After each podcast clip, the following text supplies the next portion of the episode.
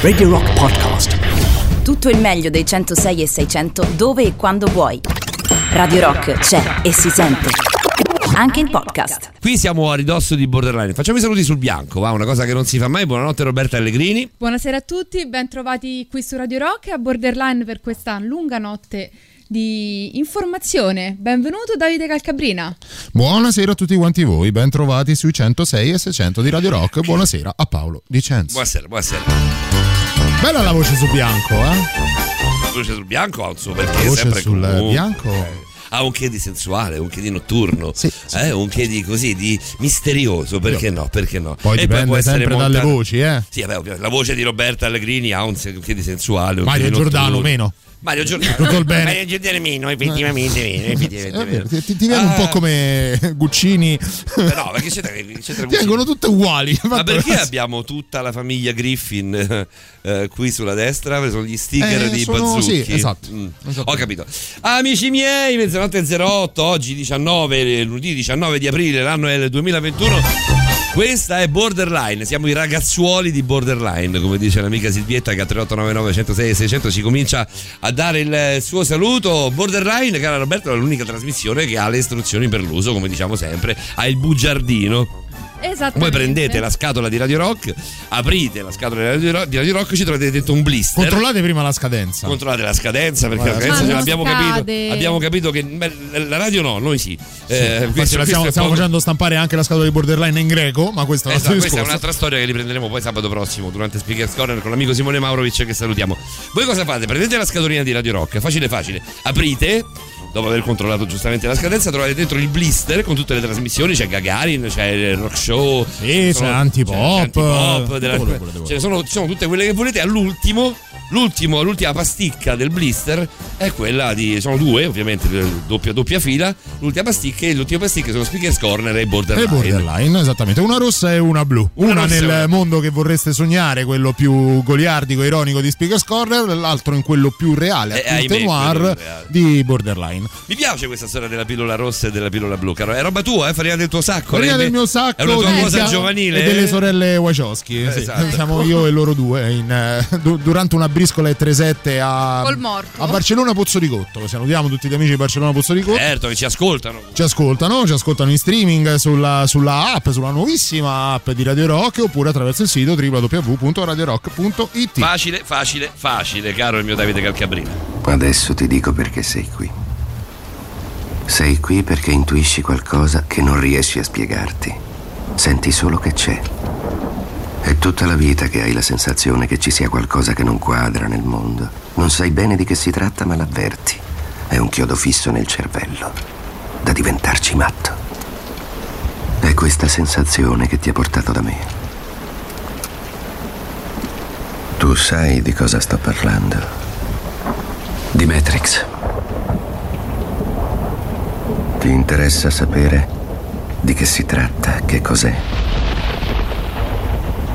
Matrix è ovunque, è intorno a noi, anche adesso nella stanza in cui siamo. È quello che vedi quando ti affacci alla finestra o quando accendi il televisore. L'avverti quando vai al lavoro, quando vai in chiesa, quando paghi le tasse. È il mondo che ti è stato messo davanti agli occhi per nasconderti la verità. Quale verità? Che tu sei uno schiavo, Nio.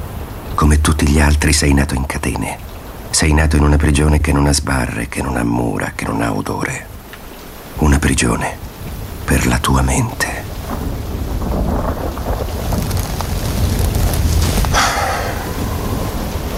Nessuno di noi è in grado, purtroppo, di descrivere Matrix agli altri. Dovrai scoprire con i tuoi occhi che cos'è.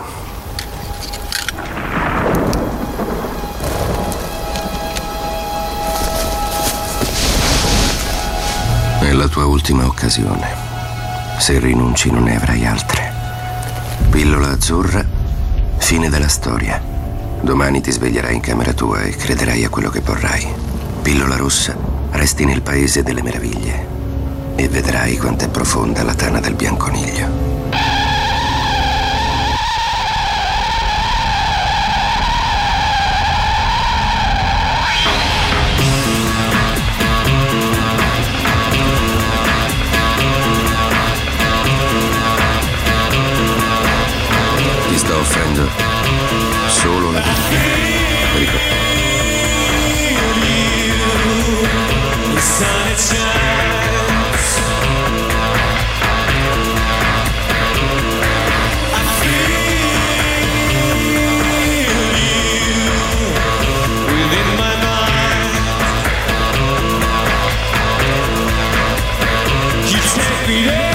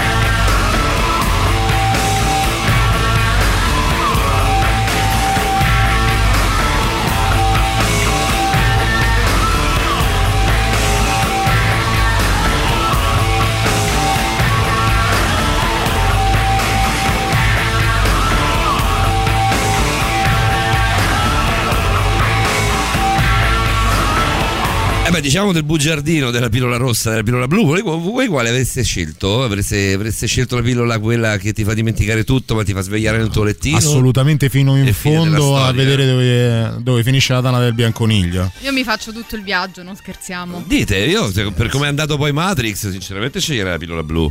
Beh, vabbè, certo, poi eh, nell'evolversi della, della storia te lo chiedi, sarebbe stato meglio rimanere così com'ero nell'ignoranza, però poi alla fine no fine no. Assolutamente mai. Eh, insomma, non lo so, non lo so. È Beh, un, il, senno bel- di poi, il senno di poi non è, non è dote umana. È un, gran, quindi- è un gran bel dilemma. Cioè, ovviamente col senno di subito scegli di corsa Eh, la pillola rossa. no? Questo, questo è poco, è poco- c'è poco da fare.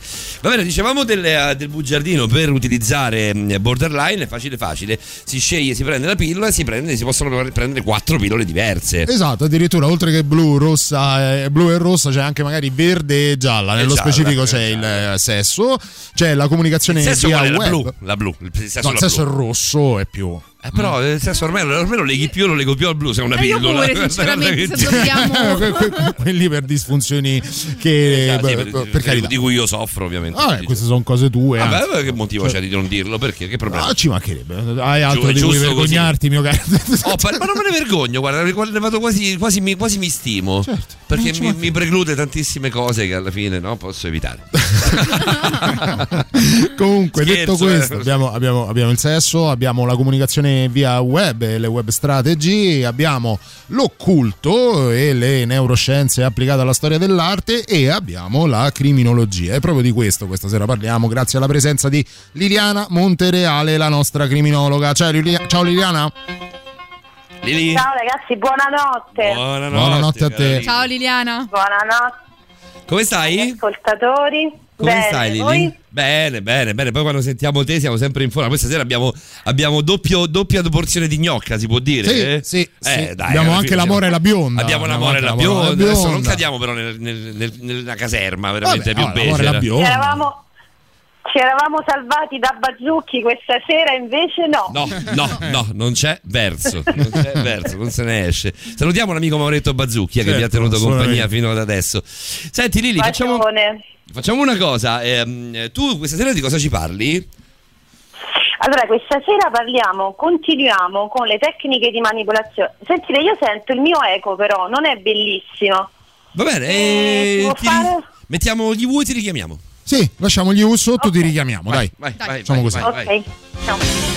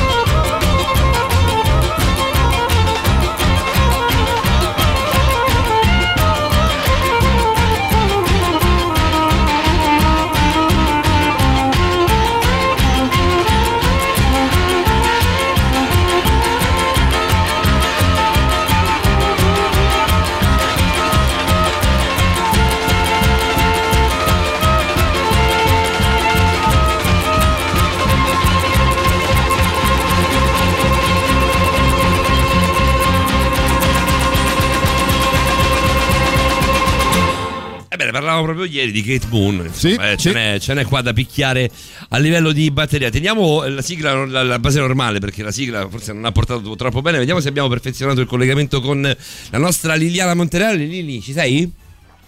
Eccomi, ci sono. Meglio? Oh. Sì, vai, non sento la eco. Bene, la. Perfetto. la ecco. la- eh.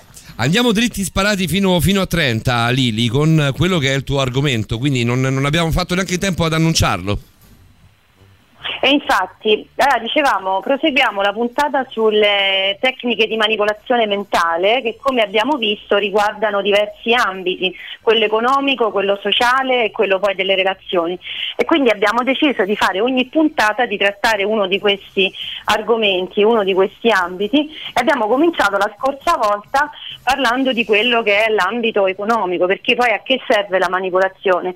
Serve a orientarci nel comportamento, quindi a farci fare qualcosa, a farci comprare in ambito economico, a farci votare piuttosto che assumere dei comportamenti invece in ambito sociale e eh, invece procurare qualche vantaggio o anche soltanto di dominio o comunque qualche gratificazione nell'ambito delle relazioni. Quindi qui rimaniamo comunque un nell'ambito, nell'ambito del- della massa, della collettività, del controllo di una collettività o quantomeno di un gruppo eh, abbastanza numeroso di persone.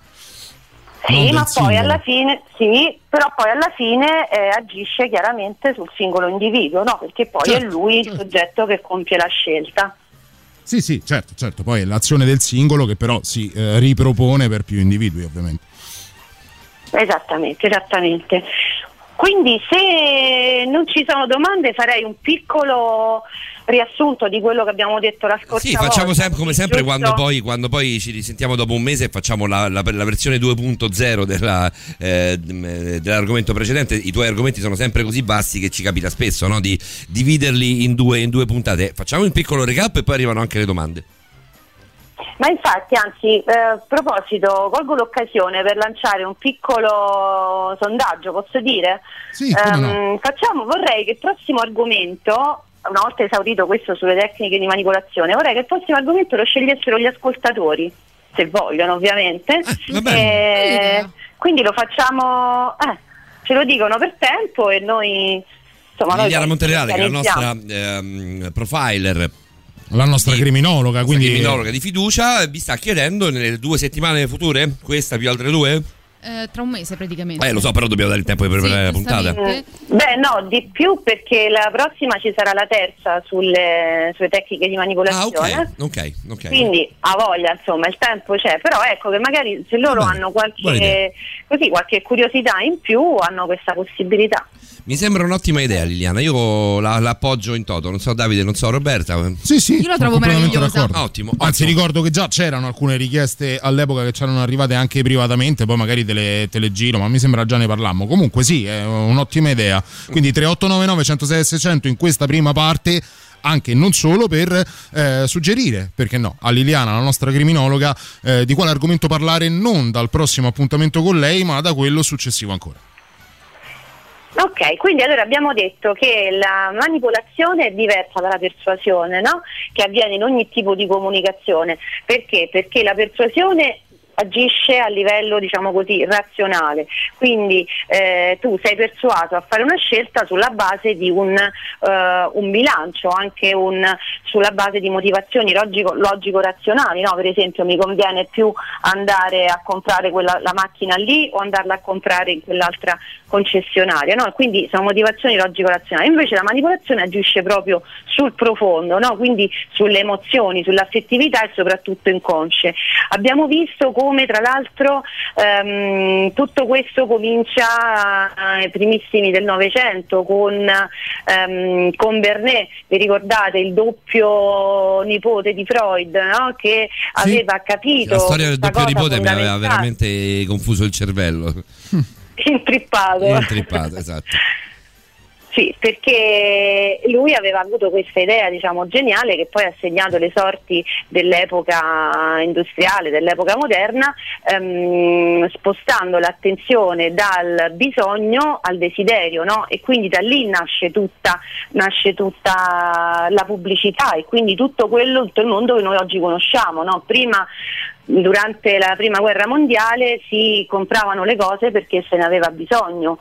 Da quel momento in poi, vista sovra- il rischio di sovrapproduzione delle grandi fabbriche, delle grandi industrie americane, capisce, intuisce, ovviamente nipote di Freud, quindi intuisce che ehm, non ne devi avere bisogno, una cosa la devi desiderare e questo da allora ha cambiato veramente eh, l'umanità ed è arrivato fino a noi perché poi quella che era la propaganda, abbiamo- ne abbiamo parlato l'altra volta, anzi oggi dovevamo in realtà poi finire questo discorso, tanto per chiudere sulle varie tecniche che facevamo, la propaganda a livello politico, no? Eh, durante la prima guerra mondiale, ricordate i volantini, abbiamo parlato delle psyops, abbiamo parlato dell'intelligence, eccetera, eccetera, e poi ehm, quello che poi diventa adesso invece non si chiama più propaganda, si chiama pubblicità, ma è la stessa cosa, anzi, più che pubblicità ormai si chiama ehm, ormai si chiamano mass media Esatto. perché la televisione la televisione Pubblicità ormai è, è un passo indietro,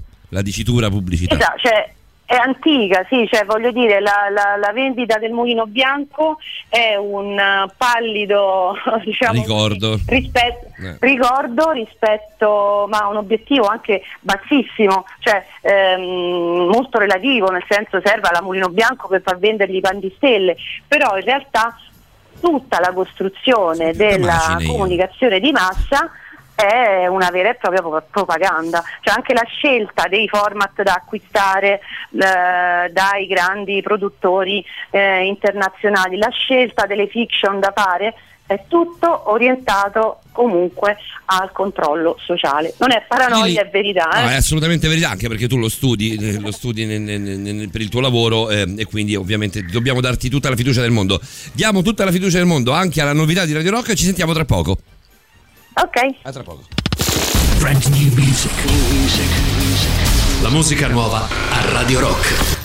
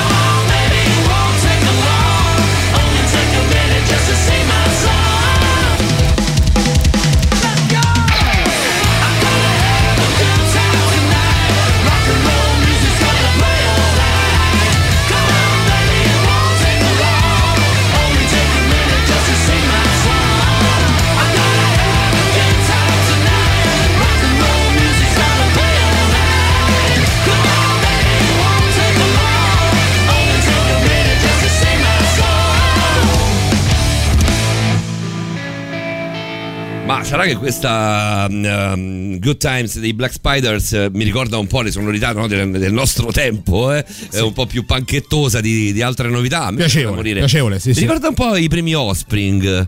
Ehm, è un po', un po' la sua, se ci fosse, se ci fosse Maurovic mi, mi- mi mangerebbe la pelle, Mm. Beh, io non mi permetto di mangiarti, però, però nì, insomma, proprio, proprio i primi Offspring. eh, A me, no, a non- me- non me ricorda un po', un po' la sua voce. Ehm, con noi Liliana Monterale, la nostra eh, criminologa, questa sera a Borderline si parla di crime. Lili, io subito ti, ti- ti- ti chiedo, ehm, eh, pubblicità a parte, manipolazione di massa a parte, nello specifico, poi se vuoi, se, se ritieni che non sia inerente al nostro, al nostro appuntamento, puoi anche tranquillamente non rispondermi, però nello specifico, una persona su un'altra, come può invogliare qualcuno a commettere un crimine? Cioè, quali sono le. Che ne so, i, i tre punti principali, se ce ne sono tre, se ce ne sono dieci, se ce ne sono uno, se ce ne sono due. Ehm, qual è, qual è la- il modo eh, più veloce per, per, mm, Per fare coercizione su qualcuno? Per fare, scusami? Coercizione. Allora, ce ne sono e come? Se voi vi ricordate, quando abbiamo parlato di, Ted Ba- di, scusate, di Charles Manson, Sì? abbiamo visto, abbiamo visto come in realtà quello è un, ehm, diciamo così, un serial killer per induzione, no? perché lui non aveva mai ucciso nessuno.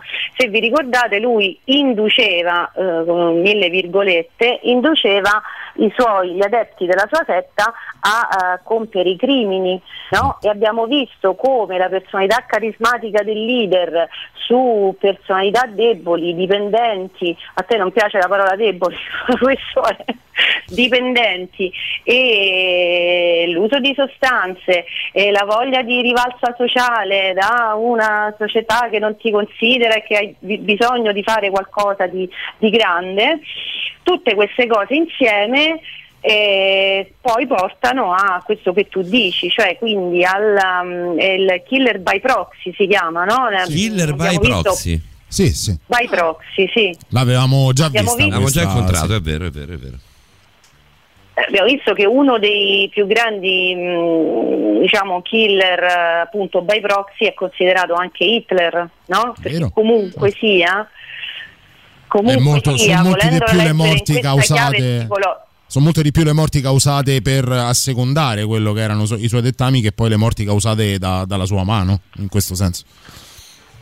Sì, esatto, cioè volendolo vedere in chiave psicologica, oltre che politica, sociologica, eccetera, eccetera, ehm, lui, eh, diciamo così, aveva dato, il, aveva dato il via a una serie di scelleratezze che avete visto poi anche col processo di Norimberga, no? Poi lì tutti si, ehm, lì tutti si, eh, come dire, si disimpegnavano, si discolpavano dicendo che vabbè erano ordini, noi seguivamo gli ordini, no?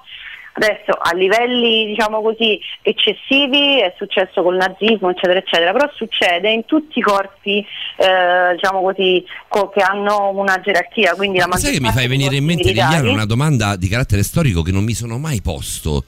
Eh, a Norimberga andarono a processo tutti quelli che vennero arrestati, trovati. Maggior parte dei gerarchi la nazisti. maggior parte dei gerarchi nazisti, tutti, ma anche quelli che erano deceduti andarono a processo. Sì, certo. Lo stesso Adolf Hitler e il suo, insomma, i, suoi, i suoi scagnozzi, voglio dire, i suoi bracci destro e sinistro, eh, quindi Goebbels e, e quant'altro, ehm, andarono a processo. Se venne fatto il processo ad Adolf Hitler, io non, non lo sto È chiedendo scusa, a te. è una domanda? No, è una domanda che mi sto ponendo io, eh, non, non me la sono mai posta in realtà. Sì, vennero Cioè, giudicati. venne, venne- venne giudicato. giudicati, perché anche. quello è un tribunale di guerra, ma non accadde soltanto per il nazismo, accadde ad No, no, io parlo proprio quel tribunale là, lo conosco bene come funziona il tribunale di Norimberga, però mi sono mai chiesto se il, la- la- il vertice della piramide, lo so che non c'entra niente con, con quello di cui stiamo parlando, però è una domanda che mi sono fatto così, l'ho voluta buttare in mezzo. Se qualcuno mi sa rispondere a una domanda non mi sono mai posto. Guarda, il se non erro, piramide, accadde anche all'AIA per il processo dopo la guerra nei Balcani. Milosevic. Eh, Milosevic, che era comunque già morto, Sì. però Sì, fu certo. processato. Sì. Eh beh, quindi probabilmente, probabilmente è una Eh È una domanda che non mi sono mai, mai, sent- mai, mai posto. Così Eh, come non hanno- c'erano tantissimi imputati che non erano presenti. Poi la storia ci ha spiegato Eh, che certo, erano lo stesso- scappati in Argentina. Prip, che, insomma, molti tutti, erano scappati. Vabbè, sì, certo, quelli poi sono Cioè, quindi casi vieni processato perché poi vieni condannato e quindi sei un ricercato internazionale. Questo per forza di cose. Scusami Lili, scusa la mia digressione, non, non volevo, non volevo bloccarti. No, no, no, no, no, figurati, se, se- se voi poi, se voi poi ricordate, quando abbiamo parlato anche di sette, no, perché poi tutto è cominciato da lì, Sì. abbiamo parlato di sette, abbiamo visto come la manipolazione del comportamento è proprio alla base no, delle sette stesse e ehm, se vi ricordate vi avevo proposto diciamo così, come interpretazione la teoria di Wilhelm Reich che era uno psicologo eh, dell'epoca appunto dei- sempre de- degli anni 30 e lui che cosa diceva? E lui diceva, ed è sinceramente una teoria che mi sento di, di sposare, che mh, l'autoritarismo religioso, politico affascina le menti perché dà certezze agli insicuri, cioè ogni organizzazione antidemocratica, quindi voi pensate a anche quelle appunto militari, che poi se voi, una piccola digressione adesso la faccio io, perché se voi Vai. vedete tutte queste tecniche di manipolazione che noi vediamo, no? che a livello diciamo così storico erano i volantini buttati dal, dal, dal- dall'aereo, no? Esatto, dai dirigibili. Invece noi vediamo che mh, adesso nella società della comunicazione eh, Però Lili, Lili su questo ti devo, ti, devo, ti- ti devo per forza bloccare perché siamo fuori tempo massimo. Beh, è un argomento molto Perdonaci. interessante, lo, lo ritroviamo tra pochi istanti. Sì, Eh, mettiamo certo. Vinicio Capostela e torniamo.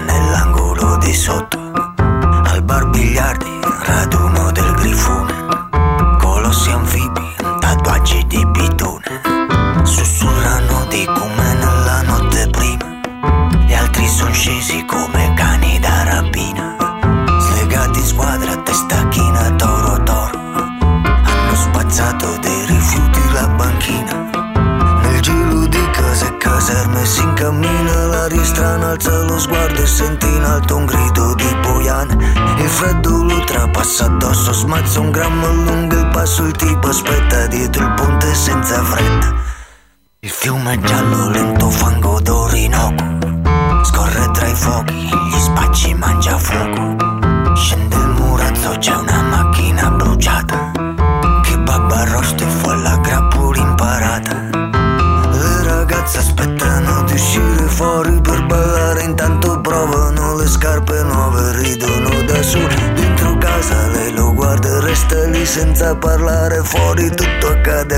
anche senza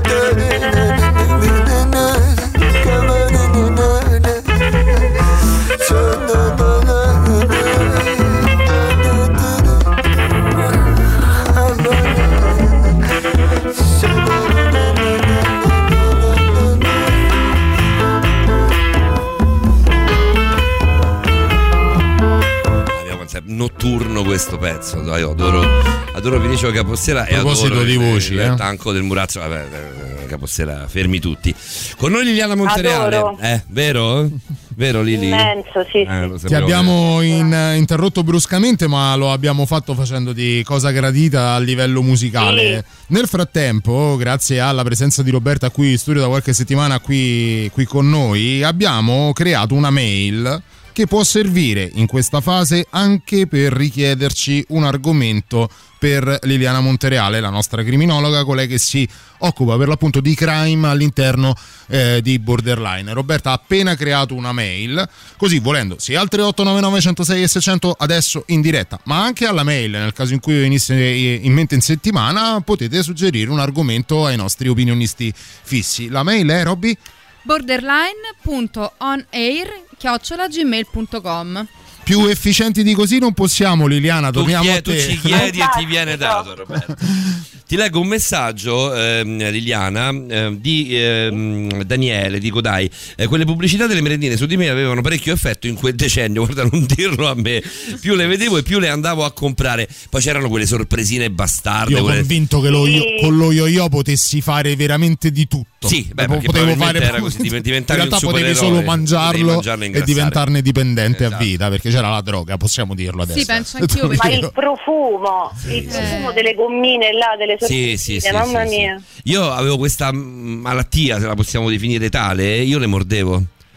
Cioè mio padre Ah, le, le- le- le gommine le mordevo di brutto. Vedevo le merendine, dicevo guarda è quello che dovevi fare. non si ingoiano così come stanno. No, no, no, io mordevo le gommine perché erano, avevano questi profumi. C'era il lampone, c'era il limone. Adesso i, i ragazzi più, più giovani all'ascolto erano queste scatole di, fatte tipo scatole di fiammiferi. Sì. Che si Sì, aprivano che e dentro belle. c'erano le, le gommine, i temperini, c'erano le, le matitine, insomma c'erano queste stupidaggini che però erano, erano tanto appetibili dai bambini, erano ricercatissime, ci sono ancora adesso dei collezionisti che le vendono a caro prezzo. Ma non è questo l'argomento della serata. No, no, Eh. nello specifico dovevamo parlare della coercizione o comunque della manipolazione delle, delle menti operata dai mass media. Però avevi un inciso da dover fare, ti abbiamo interrotto proprio su quello, Lilli.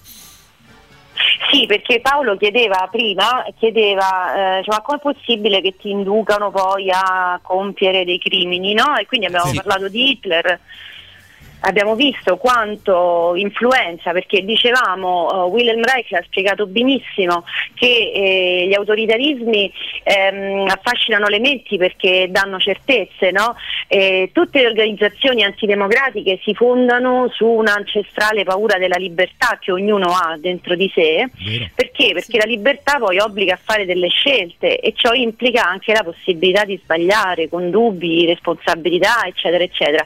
E quindi si delega no, all'organizzazione, all'istituzione, all'istituzione totalitaria. La digressione che volevo fare prima era sia che siamo in ambito politico-militare, quindi di guerra, sia che siamo in ambito di pubblicità, sia che siamo in ambito di relazione, sia che siamo invece nelle sette, tutti i meccanismi di eh, controllo eh, mentale anche del comportamento sono uguali, cioè eh, sia Hitler, sia il carcere di Bologna, sia la caserma dei, eh, della Guardia di Finanza di Viale 21 Aprile sia i format televisivi hanno tutti quanti gli stessi identici elementi. Quindi noi per ehm, diciamo così, riuscire a capire bene che cosa ci sta succedendo e quanto e se siamo liberi davvero poi di compiere le nostre scelte, ci basta semplicemente adattarle poi al contesto in cui siamo. Certo. Però in realtà noi dobbiamo capire che le tecniche sono sempre quelle. Sì, Quindi può dare predominanza che- magari a un metodo d'analisi piuttosto che a un altro, a secondo della finalità, però di fatto la tecnica è quella.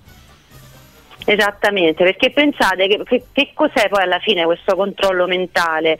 Leon Fessinger, che era un, un geniaccio pure lui, aveva mh, descritto tre componenti, cioè per, affinché ci sia il controllo mentale ci deve essere il controllo del comportamento, ricordatevi le sette, ricordatevi Charles Manson, ci deve essere il controllo del comportamento, il controllo delle emozioni e il controllo delle informazioni. Quindi capite bene che se voi prendete il palinsesto normale di una televisione avete raccolto tutti e tre questi, tutti e tre Arriva- questi elementi. Arriva un messaggio di Flavio che io non avevo visto, che io so essere molto preparato. ehm, eh, mi, dice, mi dice a me in questo momento nello specifico che avevo fatto la domanda eh, su Norimberga. eh, l'unica risposta in realtà che è arrivata eh, in tempo reale, non l'avevo vista. No, a Norimberga solo le gerarchie naziste catturate. Ah sì? Vedi? Vabbè, questo C'è era anche una domanda da parte di Alessandro con un vocale eh, su Telegram siamo? proprio Su per Telegram? Liliana. Sì, Adesso sì, il, di, eh, il vocale è una domanda Ah, per sì, sì, eccolo- Liliana. eccolo Ora qui. vediamo. È arrivata un po' fa, quindi un po' di tempo fa, quindi magari è un pochino fuori, però diciamo il, temp- il tema è quello per cui Colpa mia, colpa mia che non l'avevo vista. Lì facciamo la domanda di Alessandro, poi sentiamo il super classico Sì. e rispondiamo, va bene? Sentiamo. dai, Ok. sentiamo Alessandro. Una domanda per Lilith, ma quindi cioè, vende di più una macchina super desiderabile tipo una Ferrari o che ne Eh. so, una, eh, una casa chiusa di escort super fighe e desiderabilissime rispetto a Arpane, il pannolino, l'assorbente che se non te lo metti ti sporchi le mutande, quindi è super utile piuttosto che desiderabile. E insomma, sì, ehm, mo sono partito un attimo per la tangente, però insomma, Ma davvero vendere più la roba desiderabile che quella utile davvero? Beh, se si potesse comprare una, una Ferrari al posto di Eh, un La differenza tra desiderabile e utilitaristico è fondamentale in tutte le scelte di mercato. Però, Liliana, la tua risposta dopo il super classico. Radio Rock. Super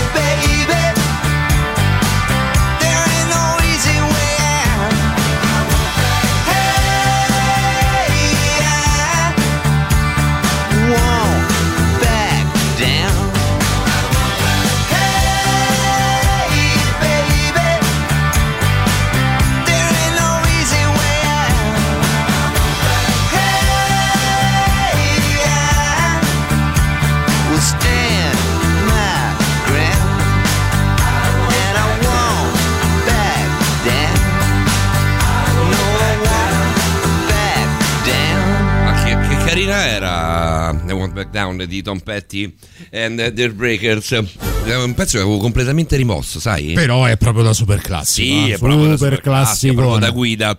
Liliana, la risposta di Alessandro, per Alessandro. Aspetta, no, che ti dice? Allora, intanto- Che ti dice? Cioè, il senso, Proprio adesso. il senso era: com'è possibile che l'industria Ferrari venda di più dell'industria assorbenti o pane o pannolini? No, lui voleva sapere se, se ho capito bene, perché non sento benissimo, lui voleva sapere se eh, vende di più la Ferrari o il pacchetto di assorbenti. No, lui dava per assodato che l'industria Ferrari vendesse di più e voleva sapere com'è possibile, perché poi Ah, lo specifica anche testualmente. Ah, ok.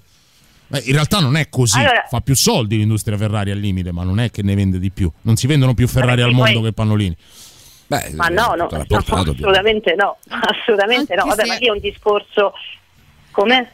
A conti fatti, forse ci potremmo anche comprare una Ferrari con tutto quello che si spende. Vabbè, quello è un altro discorso. Ecco, l'IVA al 22% sugli assorbenti, sì. Sì, magari lì parliamo di crimini diversi, sempre di crimini. Eh. Valatta.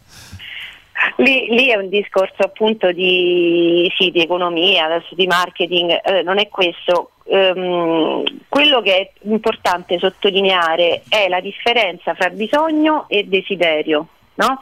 quella che aveva proprio, quella parlavamo, di cui parlavamo a proposito di Bernet. Cioè il bisogno è una- diciamo, un istinto della specie, no? quindi è un, ehm, una cosa proprio eh, istintiva, impulsiva, che tu non, non ci ragioni. No? Se voi, eh, qualcuno di voi sicuramente conoscerà lo schema, la piramide dei bisogni di Maslow, ultra citata perché, perché è semplicissimo, uno schema molto efficace. Io non amo molto gli schemi perché in psicologia schematizzare è un po', no? Facciamo Però finta per un attimo che né io efficace. Davide sappiamo cosa sia la, la piramide di Maslow. Certo, Eh, facciamo facciamo pro- ma, conto, ma proprio un attimo, tenete conto, ovviamente come al solito le donne sono più fighe dei maschietti e loro due lo sanno, Eh, però facciamo finta Eh, che noi vabbè. io e Davide non lo sappiamo eh, e, la, la- la spiegate, eh? non so chi delle due, però insomma diciamo, Forse ha più competenze Liliana. Liliana, dai. Eh, No, se vuoi, eh, tanto è semplice. Ok, allora vado io. Ehm, siamo sempre negli anni 50, praticamente Maslow disegna una piramide gerarchica ponendo ehm, tutti quanti i bisogni di base dell'essere umano. No? Alla base, allora, eh, una volta che ehm, per soddisfare un bisogno deve aver prima soddisfatto un bisogno precedente, no? E quindi lui parte, adesso proprio brevemente, e quindi lui parte dai bisogni fisiologici, quelli di sopravvivenza, no? senza i quali è chiaro che l'ultima punta della piramide non ci può essere, quindi eh, i bisogni di sopravvivenza sono la fame, la sede, il sonno, eh, l'igiene personale, la cura di sé, ecco gli assorbenti no? che, diceva, che diceva Alessandro. E poi invece ci sono ehm, quelli di, eh, se questi vengono soddisfatti ovviamente poi si arrivano a livelli successivi, quindi sono il bisogno di sicurezza, i bisogni di, appar- quindi di stare in un ambiente sicuro dove non esci di casa e ti sparano, no? Quindi Io una città. mi, so- mi sono permesso di, eh, di metterla su, su internet, insomma, di cercarla su internet ed è fisio- fisiologia, la- la- il gradino più basso, fisiologia, poi a salire sicurezza, appartenenza, stima e relazione. Eh, Autorealizzazione. Ah, autorealizzazione, allora eh, in, questo, in questo caso è sbagliato, infatti non capivo relazione non... e autorealizzazione. E poi ci sono tutte delle piccole sottocategorie che è quello di cui sono sta, i derivati. ci sta Però, parlando, appunto, i derivati di cui che- si sta parlando da Lili. Ovviamente è impossibile ehm, raccontarla in tre minuti. Sì, no, vabbè, certo. Però comunque è No, molto, eh, molto però interessante quello- per chi quello- volesse cercarla, è veramente interessante.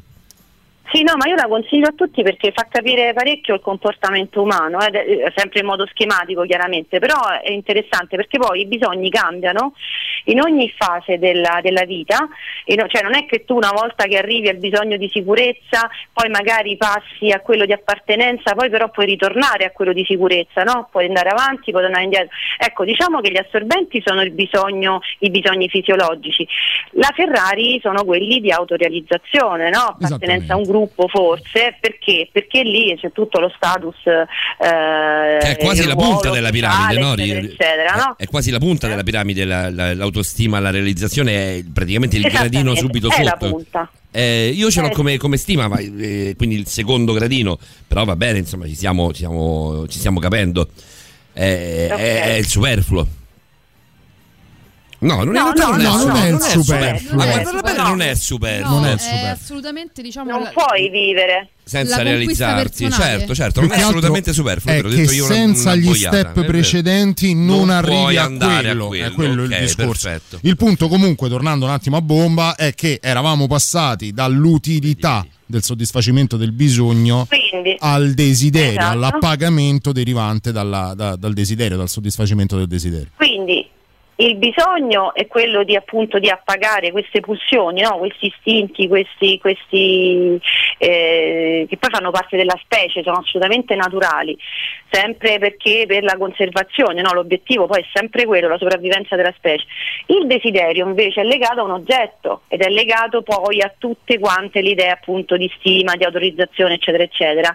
Eh, il bisogno è, ehm, è fine a se stesso, il desiderio invece è sempre in relazione con un oggetto, quindi è sempre la relazione con l'ambiente. Cioè se io ho fame, non importa in quale ambiente mi trovo, no? Mhm. Ho sempre fame.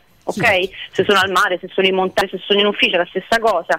Invece il desiderio è connesso proprio con l'ambiente dove mi trovo. Quindi se sono un eschimese, per esempio, Non vuoi la Ferrari, eh. desidererò una Ferrari, no? certo. Ok? Sì, ma come non voglio il condizionatore che faccia più freddo, quello che noi vorremmo o non vorremmo, questo lo, lo lasciamo decidere poi agli ascoltatori, è passare la novità dell'una. Lili, resta con noi. Arrivano i Greta Van Fleet su Radio Rock. Brand new music. La musica nuova a Radio Rock.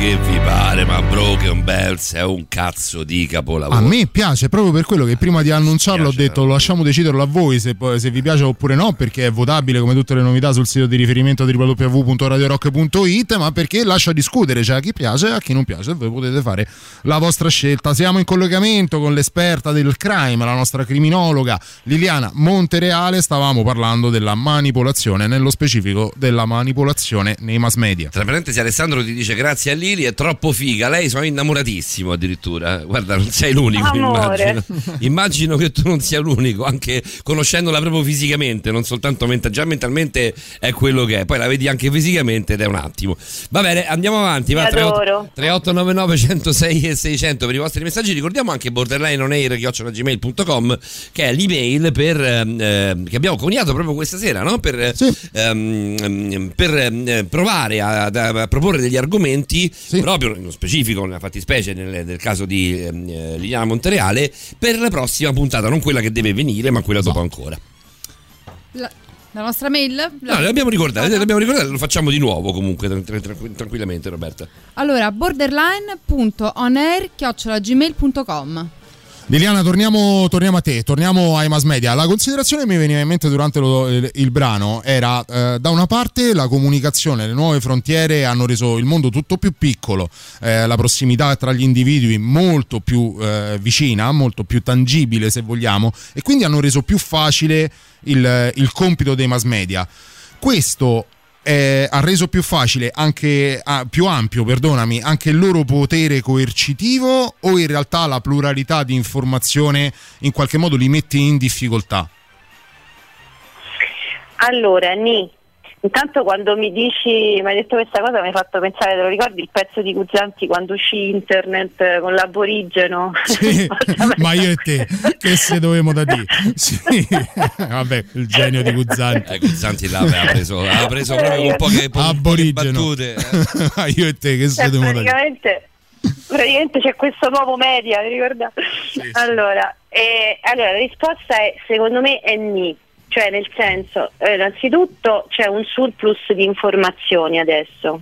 E come abbiamo visto prima, che l'individuo quando è di fronte a troppe scelte non sa quale prendere, quindi va nel panico, gli viene l'ansia e eh, non sa come fare. Scegliere fra due cose è più facile, scegliere fra un milione, cioè se tu vai, non lo so, al centro commerciale, tu impazzisci, no? Se devi cercare una maglietta nera, tu impazzisci. Se invece vai l'unico negozio sotto casa, quella è, quella ti prendi, no? Quindi tutte queste informazioni, poi che cosa hanno fatto? Eh, non siamo meno facilmente manipolabili, no, non credo, credo che la quantità di manipolazione sia mh, uguale più o meno, sia più sottile però e forse anche più efficace da questo punto di vista, quindi forse più manipolabile ancora adesso. E soprattutto, questo lo diciamo poi l'altra volta, non c'è più la mh, legittimità delle fonti, cioè noi non riusciamo, ah, lo vedete anche Vero. con il virus, adesso con il Covid, cioè nonostante parli il presidente della, de- della- dell'OMS, quello e quell'altro, però uno scrive su Facebook che dice no guardate perché eh, la- la- il Covid si cura con la tachipirina, faccio tanto un esempio, no? per il solo fatto che è scritto, che tu lo vedi, e, e tu non distingui più la fonte, se, la fonte se è attendibile oppure no. Questo è veramente un problema perché poi eh, che succede? Che viene tutto mistificato, viene tutto messo nel mucchio e quindi tu non, non- non sai più, no? la sindrome di Shannon, quella che vai in iper eh, quantità di Informazione, sì, informazione. Perché non, eh, e quindi non, non sai più decidere, e quindi che fai? Che anche, so- eh, anche questa è una tecnica di manipolazione, ovviamente. Quindi che fai? Demandi, cioè non decidi più, dema- sentite, fate come volete, demandi ad altri soggetti, quindi a- alle istituzioni, alla burocrazia, no? E- e, mm, è una forma di disimpegno. Però, però è un eh, ritorno, perché poi le istituzioni, ma non soltanto, come, come vanno ad indirizzarti? Ovviamente, ovviamente rivolgendosi, facendo eh, propagandare il proprio messaggio di nuovo dai media, quindi alla fine tutto ritorna alla base. Cioè arriviamo, quanto, quanto abbiamo? Scusate, non ho preso il Un tempo. minuto. Un minuto contato.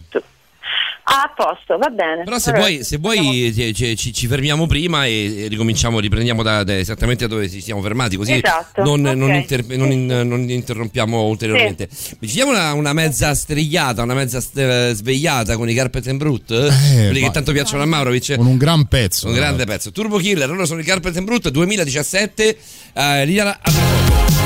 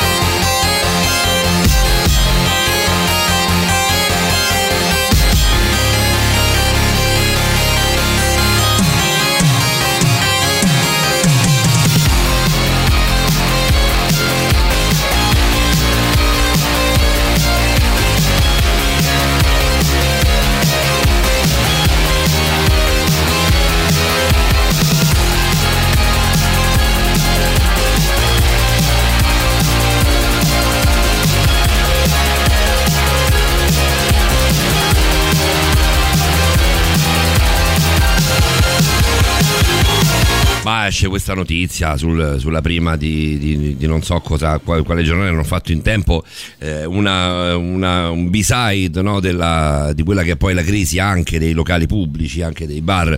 Alcol ad una tredicenne, il- lei si ubriaca, i genitori ovviamente denunciano chi ha venduto eh, l'alcol. Ragazzi, con tutta la crisi, con tutto, eh, non è che cioè, se vendi due, due bicchieri di gino, di vodka in più, poi dopo hai, hai svoltato e ti sei comprato il Ferrari, insomma, sei uscito dalla crisi. Sì, Questa è una, non è, una, è una notizia veramente incredibile, fa incazzare come una bestia. Sì, e poi sono cose che purtroppo sono accadute anche prima di questa crisi del, del Ah, ma io alcol una tredicenne che viene, che viene trovata poi buttata sul, sul ciglio della strada perché ubriaca dalla mamma, insomma, non, non l'ho mai letta, sinceramente. Poi dopo sarò io che sono No ragazzi, questo dell'alcol è un problema veramente serio fra i giovanissimi. Poi adesso con il fatto che chiudevano i locali alle 6 li vedevi ubriachi alle, Sì, tre- alle 3 sì, del pomeriggio. sì, sì, alle tre del pomeriggio. Cioè, una cosa una cosa incredibile, ma a 14 anni, guarda, una co- io non so come fanno a venderglielo l'alcol. Eh, però signori, cioè, esatto, c'è una legge, cioè, c'è una legge Certo. che, Certo. che vieta. come, quella, eh, no? è come quella legata al tabacco. Come quella Non legata al tabacco, un ragazzo di 16 anni, di 15 anni, non deve fumare. Però un ragazzo di 16 anni, allora il discorso è che tu, tu dovresti chiedere il documento. Un ragazzo di 16 anni ti può ingannare, una ragazzina di 13 no. La ragazzina di 13 Per l'hai dato perché dovevi vendere essere cresciuta, non puoi pensare sia Gliel'hai maggiorenne. data perché Una dovevi di 13. vendere due, due Ceres in più, cioè questo è il Sì, discorso. No, no, no, mi fa Il proprio pro- incazzare sta cosa qui. Un problema è che anche al giorno d'oggi è facilissimo reperirlo l'alcol, al supermercato, al mini market. Eh, però, Sì, sì. però se tu la dai, se tu dai l'alcol a una tredicenne eh, al bar non lo puoi fare. Sì, può darsi pure che, la- che abbia mandato un amico più grande a prenderla. Stavo eh, denunciato il lo sai. gestore, quindi immagino che ha mandato un amico più grande a prendere, ma ha denunciato un amico. Va bene, salutiamo Ada ehm, che ci- ti chiede Lili, ma perché siamo così condizionabili? Prima, la de- prima di... È proprio la domanda, eh? E salutiamo anche, anche, scusami, credo un altro Flavio, no, Daniele, eh, che ti dice bravissima dottoressa. Oh, grazie, grazie, grazie. Allora, perché siamo così condizionabili? Se c'hai quattro ore di tempo te lo spiego un attimo. Io No, ci arriviamo, notte, figurati. ci arriviamo brevemente, ci arriviamo brevemente perché poi dovremmo parlare un giorno quando faremo in tempo anche poi di quali sono le vittime, no? Ehm, siamo tutti vittime, eh, nel Eh senso già. che come avete visto la pubblicità, cioè sono tutti messaggi subliminali, eh, quindi siamo tutti vittime. Poi abbiamo visto che ehm, personalità che hanno, diciamo così, eh, la tendenza ad essere più passive, che hanno la tendenza a prendersi meno responsabilità, che hanno meno senso critico, perché anche quello è importante. eh. Eh, ci sono molte persone, cioè, l'ha detto come diciamo l'altra volta, che è proprio una tecnica tipica, l'ha detto la televisione, no? Eh, quindi si ricorre all'autorità, cioè l'hanno detto in tv, quindi è vero. Sì, Invece non radio, è così. Adesso se dici l'ho Radio, letto, su, internet. se l'ho letto su internet, adesso inizia no, ad essere un po' più... Eh, non ti credere perché a essere poi... un po' più eh. sgretolata, non so, forse, forse voi usate i social, non lo so, Eh. se lo leggo su internet vado, quello che dico sempre anche a tutti i nostri collaboratori, quello che io e Davide, poi diciamo sempre a tutti quanti i collaboratori, è verificate la notizia 10 volte, 20 volte e poi Ah, guardiamo. assolutamente, però lo- l'hai visto anche che l'ultima puntata di Propaganda Live, quello che è successo con la Meloni, Assolutamente. per un, per un video che era stato Però- dichiaratamente artefatto proprio per fare satira. Posso dire una cosa, io sono un malato di propaganda live, mi piace tantissimo, il mio programma preferito da vent'anni a questa parte, quando era Gazebo fino adesso, quel video là è molto pericoloso. Cioè, Sì, la, sì. Meloni, la Meloni che ride eh, montato, nel montaggio con lì, io sinceramente sono, stranamente, non, non succederà mai detto- più, non la- succederà mai più, sono dalla parte della Meloni. Io ti, ho Cioè, de- e io ti ho detto- volta. io ti ho detto, la Meloni si è trovata a dover giustificare Certo, quello che è andato in certo. onda. E- e posso dire una Da questo cosa? punto di- sotto questo punto Posso di vista che è stata anche molto in gamba la Meloni sono completamente, sono completamente d'accordo con te. Qui lo Ci- dico e qui lo nego per sempre, ci, eh, ci scrivono a- a- a- a- ad implementare in qualche modo anche a chiudere questa piccola parentesi che abbiamo fatto. Lili ci scrive un ragazzo che lavora a Glovo e ci dice che ordinano un botto di alcol anche i minorenni usando account di gente maggiorenne. Eh. Ecco. E perché gli controllano l'account? Eh sì. No, eh beh, il quando ti Glovo, registri- Glovo non ti ti fa. registri- Vabbè, ma quando ti registri ti chiede sei maggiorenne? Sì. Beh? Sì, quando ti però- registri devi, no, devi quando ti mettere- registri devi mettere i tuoi dati. Immagino, no? documenti Eh, Devi mettere i dati. documento comunque i dati ma eh, ti, ti- ti- fai l'account con papà perché magari l'account di minorenne non lo può fare Glovo dico una stupidaggine perché tanto comunque non hai una carta di credito intestata usi quello di papà o di mamma e compri tutto il cazzo di alcol che vuoi Sì, certo, magari a papà gli dici papà mi dà l'account, prendo il sushi con gli amici il e poi ti prendi il sushi prendi e quattro birre. 74 birre oltre al sushi. Eh, ragazzi, i tempi sono cambiati. Lili, quando tu noi abbiamo più o meno tutti la stessa età, cioè andiamo, eh, Roberta va per, per- insomma, non si dicono l'età delle, 25. delle signore, andiamo per i 25-26. Sono cambiate, i tempi sono cambiati. Un tempo questa cosa qua si poteva fare. È giusto anche che la globalizzazione, anche nella comunicazione, abbia il suo eh, tornaconto di utile da- a livello sociologico. No? Voi, che, voi che studiate queste cose qui lo dovreste, mh, dovreste dirmi se ho ragione o se ho torto. Eh, ma il fatto di non poter l'utile. vendere, il fatto di non. No, ma io un utile dico non parlo di ricavo, parlo proprio di, di, di, di- Di utilità di utilità effettiva. effettiva. Cioè, se in nessuna parte del mondo civilizzato si possono vendere alcolici ai tredicenni, tu non lo potevi fare. Perché al tempo si poteva fare, hai rovinato un sacco di ragazzi. Eh sì. Eh, purtroppo Come la storia, come la droga, no? Poi alla fine, il tabacco, il tabacco però lo Stato ci prende il monopolio sopra. Eh, anche sulla, anche sulla, anche sulla, Ah, sui- sugli sugli spiriti, certo. figurati. Assolutamente. Va bene, Quindi, abbiamo fatto una, ok. una piccola digressione, però secondo me, mi, guarda, io mi ero proprio incazzato leggendo, leggendo questa notizia, vi chiedo scusa, eh, però No, l'ho dovuta leggere assolutamente. Quello però che ci tengo a far capire adesso, al di là di tutte le varie tecniche, delle singole tecniche, è che e purtroppo ci sono riusciti benissimo, Sì. è fatto tutto per non farti pensare, tu non devi pensare, questo è il punto. E infatti vedete che abbiamo una società che è sempre meno critica, eh, Sì, vediamo bravissimo. gente abbastanza ormai eh, robotizzata, no? degli automi che eh, ormai c'è il gregge, c'è la, la massa indifferenziata, ma non, eh, se c'è una personalità che magari tende a spiccare, fra virgolette, per eh, eh, particolari meriti viene, viene affossata, viene, ehm, il merito non esiste, eh, se tu eccelli ti devono in qualche modo, eh, non dandoti spazio, prima Lili, magari io, io ti, devo, ti devo fermare, però poi io ricominciare esattamente Sì. da qui, da- dal merito. Ci, ci segniamo questa parola e ricominciamo dal merito. Dai, a tra poco, mettiamo i dived.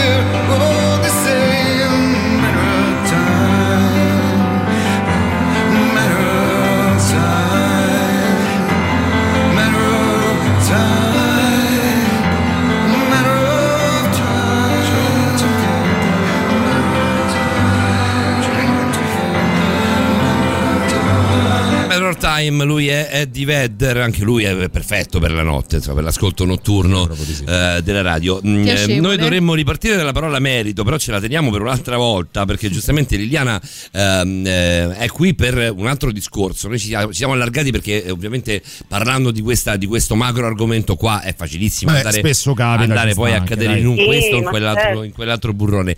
In realtà ehm, noi le, le tecniche di, di- di coercizione le vogliamo sapere come. Io voglio sapere anche dove si imparano, nel senso, cioè se c'è qualcuno che te le insegna proprio, cioè se puoi andare a scuola di coercizione Sai che, che bel- un libro. Sai che bel crossover che si può fare tra Liliana e il Alessandro. professor Prunesti, ma anche tra Patrick e Anche Francesco Patrick. Rifanta. Patrick è il pane quotidiano per quanto riguarda Patrick. Assolutamente. Vai, vai Lili, vai. Sì, si possono, si possono insegnare, ma in realtà le insegnano, cioè le, le- le fanno proprio.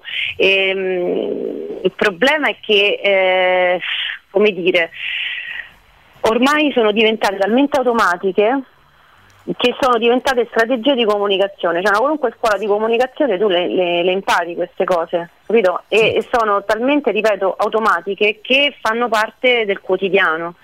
Eh, voi vi ricordate l'altra volta quando parlavamo delle tecniche di propaganda, che parlavamo del ricorso alla paura, no? cioè ehm, instillando paura nella popolazione questa è più controllabile, le banalità eh, scintillanti, no? cioè le- eh, quelle parole con con un'intensa mh, carica emotiva incredibile che poi alla fine sono vuote, eh, le- le- la razionalizzazione, cioè non- tutte le generalizzazioni poi perché così tu non devi pensare, l'ipersemplificazione, cioè ehm, risposte semplici a problemi sociali complessi, ah è tutta colpa degli immigrati, no? per dire, sono tutte i capi espiatori, poi è, è- un'altra delle, delle tecniche che si usano per fare la propaganda, ma nei media eh, soprattutto nei media, che è quello poi eh, che trattiamo oggi, se ne è occupato parecchio Noam Chomsky, che penso che la maggior parte di voi conoscano perché è un linguista, un uh, psicologo cognitivista lui, e scrive un bellissimo, eh Robby, è fantastico lui, e scrive un Ma bellissimo noi, noi libro, La neanche, vediamo, neanche vediamo la soddisfazione di dirvi che, che lo Noi- conosciamo. Noi lo conosciamo da quando giocava con lo Slavia Praga. Noi quando figurati. giocavamo a Slavia Praga la primavera bravo. dello Slavia Praga. Maglietta numero 16, lo ricordo perfettamente.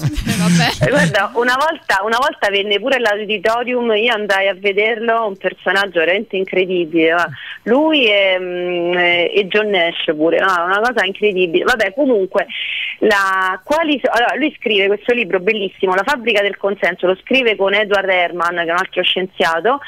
La fabbrica del consenso, la politica e i mass media. È un libro dell'88, quindi relativamente recente, e lui individua queste 10 proprio 10 strategie, fa proprio un elenco, le 10 strategie della manipolazione attraverso i mass media. Allora, la prima è la strategia della distrazione, cioè deviare l'attenzione del pubblico dai problemi importanti e dei cambiamenti decisi dalle elite politiche ed economiche attraverso la tecnica delle inondazioni di continue distrazioni, informazioni insignificanti. Vi ricordate? mh, che così serve per impedire al pubblico di interessarsi alle conoscenze essenziali e loro nel frattempo ti fanno passare eh, tutte le, le riforme che vogliono. Vi ricordate quando c'era tutta la polemica sul caso Rubi che aveva fatto, ci inondavano no, di informazioni e poi nel frattempo facevano passare le riforme che volevano. Questa è una tecnica proprio tipica creare mh, problemi e poi offrire le soluzioni. Eh sì, no? perché, perché- Eh, perché quando parli di Ruby parli di una minorenne figa che va comunque, ti dicono che, che c'ha tutta quella La escort, storia, no? che fa comunque la escort, che c'è di mezzo, dove c'è di mezzo il presidente degli italiani, bla bla bla, si parla di quello e intanto sotto sotto poi Eh passano. sì, è come quando, No, quando ti fanno passare Quando- quando le leggi a Ferragosto Quando Salvini Natale, era, no? Esatto. presidente, era presidente, era mh, scusami, mh, ministro dell'interno, eh, con il primo, il primo governo Conte, si parlava di tutta l'immigrazione, bla bla bla, per cui adesso anche questo, questo delinquente è a processo, questo atto criminale è a processo. Eh, intanto c'erano gli aumenti delle bollette, era intorno a giugno se non sbaglio, quindi No, ma poco prima del adesso. Mojito, della storia del Anche Mojito. adesso. Anche adesso. anche ora? Anche adesso lo stanno facendo, ma sono aumentate, ma non ha detto mai nessuno. Noi siamo presi un'incazzatura, vi ricordate l'anno scorso quando ci siamo Sì, incazzati? Perché le bollette erano aumentate quasi il 3%. Adesso Però intanto tutti quanti parlavano di una cosa dove non si poteva, cioè non, non potevi non far potevi nulla. fare nulla. Quantomeno il popolo ne- doveva saperlo, ma non Ovviamente, poteva far certo, nulla. cioè. Certo, assolutamente. Scusami, stessa però- cosa che avviene nel, nel- nel crimine, no? per esempio nel, nel traffico di droga, tu all'aeroporto fermi lo, lo, lo sfigato, consentitemi il termine, che si è bevuto il poveretto, che si è bevuto, che si è mangiato tre ovuli, no? fermi lui oppure che l'ha messi nella busta o quello che è, certo. no? fermi lui e tutti addosso a lui, la polizia, la dogana, eccetera, eccetera. Però col cazzo che blocchi il poi traffico invece passa il internazionale, carico, certo. capito? Certo, certo, certo, no? certo, è, proprio, è proprio tipico.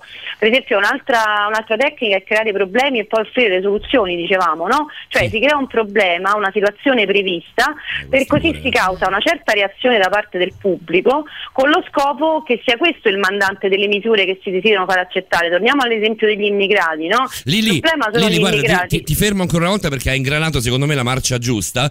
Ehm, Ci prendiamo un blocco in ci- più con ci te. teniamo, ti teniamo un blocco in più, però mi devo mettere la novità, che poi tra parentesi è bellissima, che è la scelta di Caparezza. Sì. Ci sentiamo tra poco? Rimani? Ok, Ok, a tra Ciao, poco. certo.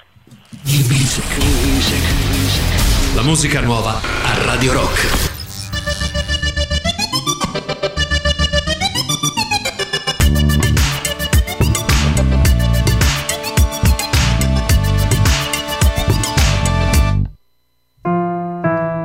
Da grande suonerò la pastorale. Ora sul piano resto curvo come un pastorale. Mio padre d'umore un po' grigio mi vuole prodigio, ma sono solo un bambino e ci è rimasto male. Padre lascia stare l'alcol, tiro vini. Se sei vero quando faccio tirocini. Io sono romantico, ma pure tu mi vedi solo come un mazzo di fiorini. Sono Ludovico, culto, mito. Donne mi scansano come avessi avuto il tifo. Troppi affanni a 30 anni ho perduto un dito. Tu mi parli e mi pare un fottuto mimo. Se la mettiamo su questo piano, la mia vita ha senso se la mettiamo su questo piano. Quindi prendo lo sgabellino e lascio la corda. Canto l'inno alla gioia perché vedo l'abisso, ma su questo piano. Scrivo mille lettere e faccio rumore. Lotto col silenzio, ma ce la farò. Tengo la mia musica e lascio l'amore. Io sarò immortale, la mia amata no.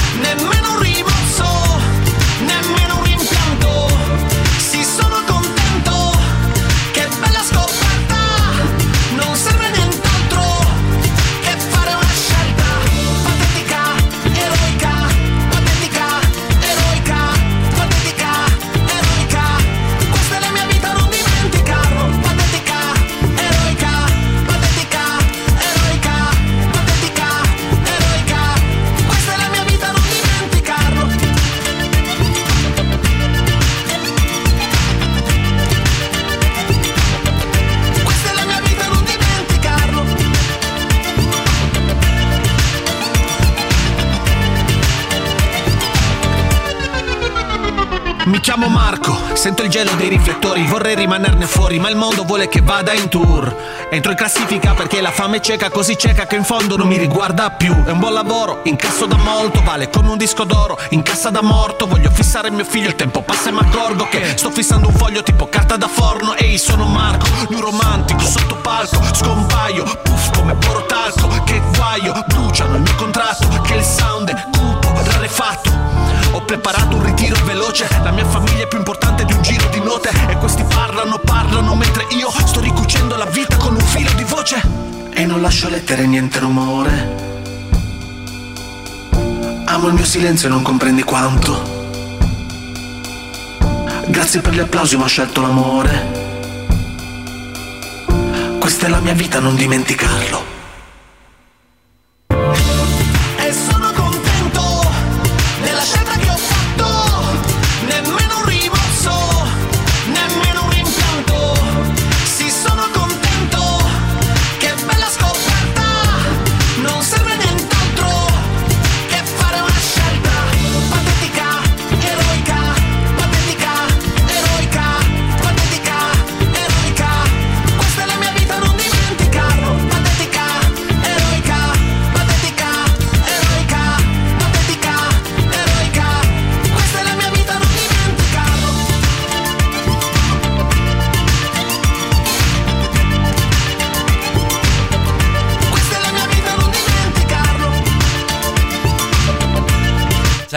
Ragione Davide, questo pezzo è fighissimo, Sì, l'ho ascoltato già un paio di volte. Eh, salutiamo Tiziano, il nostro amico, il nostro Lota, eh, che abbiamo ascoltato e che voglio riascoltare. Cioè, di andiamo a nuovo. sentire tra un po', dai, Sì, tra dai, un po' dai, mettiamo dai. qualcosa anche di Lota, che è bravo bravo e ci dice Caparezza è un mostro, è tanta roba. Hai davvero, davvero scherzando? ragione. Hai sentito, hai sentito Lilli come cambia? Tu che sei anche appassionata oltre di tutte le cose che studi e che, e che utilizzi per lavoro, ti piace tanto anche la musica. Sentito com'è cambiata la voce di Caparezza? eh? Ma Hai infatti non mi sembrava neanche lui, Sembra però un po' sai, Willy Peyote. Eh, eh, però no, Eh? no, no, sembra un po' Willy Peyote come, come timbro di voce. È grande il capa, dice ancora Alessandro. eh, poi arriva un messaggio di Isa. Io non l'ho letto, lo, lo- lo- dobbiamo- lo leggiamo adesso? Sì, sì, l'ho Eh, letto io fuori, fuori onda e lo trovo molto interessante. ma Anche se io poi volevo tornare con Liliana Sì, a quelle che tecniche, sono le certo. tecniche di coercizione, anche per dare una- la giusta chiosa all'argomento di questa sera. Comunque, Isabella diceva: Buonasera, magari non c'entra nulla con la manipolazione, però a me fa pensare a questo: la vicenda di Denise Pipitone e la TV russa. Ah, non è vergognoso certo. che delle persone coinvolte strettamente in questa cosa abbiano fatto il gioco della Russia aspettando di aprire la busta con il responso manco fossimo al grande fratello? Roba che se fossi stata la madre della ragazzina avrei alzato un casino infinito, Però- indipendentemente dal risultato. Però io chiedo scusa a Lili e scusa a Isabella perché parlandone a casa di questa storia qua io ho fatto la stessa identica considerazione di Isabella, c'era proprio incazzato con questa cosa qua, dico ma come? C'è la mamma lì e non, gli- non le dite il risultato del DNA. Alla signora Pipitone è stato dato, stato dato il risultato prima, del DNA immediatamente, le è stato semplicemente chiesto, perché poi i rossi sono tutti cattivi, tutti stronzi, però non è vero, nel senso che comunque è stato chiesto di non rivelarlo per un discorso di eh, appartenenza a quelli che sono poi i tempi dello show tempi televisivo. televisivi. Lei già lo sapeva, Questa è certo. soltanto una piccola precisazione perché è stata una cosa che ha detto proprio lei, tant'è vero che poi è trapelata, è uscita prima, la mia compagna lo sapeva già da- nel pomeriggio. Sì, sì. Ed è una cosa, è una questione di poche ore. Andiamo, andiamo a Tellini. Guarda, dovremmo fare una puntata alla fine soltanto sull'etica nei mass media, è una cosa Quella pure è bella, vero? Eh, quella è bella, quella è bella. Però in questo caso chiudiamo con le tecniche di manipolazione, quelle perlomeno utilizzate Quindi- nello specifico dei mass media. Ok, quindi vado velocissima. Eh, la strategia della gradualità, cioè stiamo parlando delle tecniche dei mass media, di manipolazione dei mass media individuate da Noam Chomsky. Per far accettare una misura inaccettabile basta applicarla gradualmente, col contagocce, no? per anni consecutivi. Eh, privatizzazioni, lo stato minimo sociale, precarietà, flessibilità, disoccupazione in massa, cioè questo era l'88, eh? salari che non garantiscono più redditi dignitosi, tanti cambiamenti che provocherebbero una rivoluzione se fossero fatti tutti insieme, no? ma invece goccia a goccia, goccia per goccia, il, il, mm, il popolo si diviene assuefatto e quindi non fa nessuna rivoluzione, non si ribella, capito? Perché è come la droga, no? Le dai un pochino, un pochino e lui... E poi Eh, nella totalità neanche li attui mai. Nella totalità neanche li Scusa attui. Davide? Ti dicevo, nella totalità neanche li attui mai, perché poi nella loro completezza tutti questi step non sono stati neanche raggiunti. No, come no? Li abbiamo visti tutti, no? Privatizzazioni, precarietà, flessibilità, disoccupazione di massa, i salari che non discono più reddito, che non garantiscono Sì, li abbiamo visti redditi, propagandati, non li abbiamo visti eh, risolti, realizzati. In questo senso dicevo.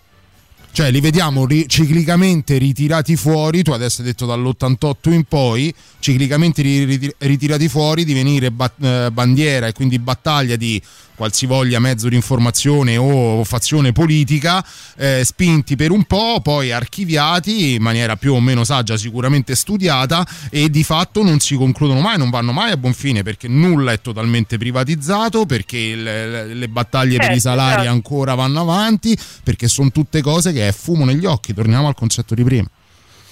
Esattamente, esattamente, scusa, non avevo capito all'inizio. Nulla, figurati. Allora, eh, poi strategia del differire, cioè per far accettare una decisione impopolare quella di presentarla come dolorosa e necessaria, no? il lockdown, a- Mm. ottenendo l'accettazione pubblica nel momento per un'applicazione futura. Però in questo Cioè, caso, in questo caso non è così sbagliato no? Lì, No, utilizzare una no, tecnica no, del no, genere. sì, sì, era un Proprio esempio, nello specifico, certo, eh, ovviamente. Sì, sì, sì, certo.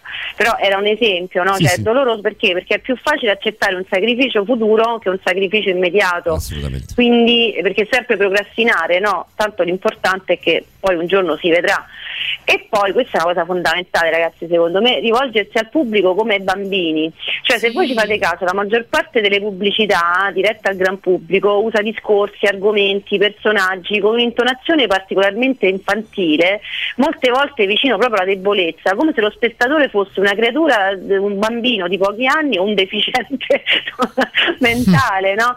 Eh, cioè, se voi vedete le pubblicità, cioè veramente eh, mogli idiote che si rivolgono a mariti altrettanto idioti per comprare magari l'aspirapolvere con figli ugualmente idioti, cioè è una cosa, hai comprato le- i biscottini del mulino bianco, cioè è una cosa, noi a queste cose ci dobbiamo fare caso perché sono sottili e però eh, sono- agiscono a livello subliminale. Lili, lo sai Eh, che è proprio. infatti, Sì, vai, vai, vai, vai, vai. Vai, vai, vai, ti, ti- ti stiamo dicendo che l'argomento che stai trattando è veramente vastissimo, è proprio figo. Sì, sì. E, Eh, è purtroppo sì, arrivato, arrivato il momento di doverti salutare. Eh, la prossima volta, se vogliamo, sarà una parte ancora più figa perché la manipolazione entrerà nella sfera interpersonale, quindi quelle capacità manipolatorie anche nei rapporti, diciamo così, vis-à-vis. Per stasera con te è davvero tutto. Grazie davvero, Liliana Montereale. Grazie a voi ragazzi, buonanotte e un bacio a tutti gli ascoltatori. Brava, bravissima Lili, ci sentiamo tra quattro settimane, intanto noi continuiamo a, a spingere, tra virgolette, Esatto. quello che è la tua, la tua iniziativa appunto tramite l'email. Lo Ti facciamo sapere perché un consiglio già è, è arrivato. Esatto, Mettiamo è tutto quanto insieme, magari nelle prossime settimane, e poi ti facciamo, ti facciamo sapere. Tanto il nostro contatto è costante e frequente. Grazie a Liliana Montere- Montereale. Ciao Grazie Lili. a Ciao, voi. ciao, ciao, Grazie ciao, a ciao. voi. Ciao. Ciao, ciao, ciao, ciao. Sferzata? Sì, botta sì, botta, sì, botta forte? Vai, vai. Nightwish.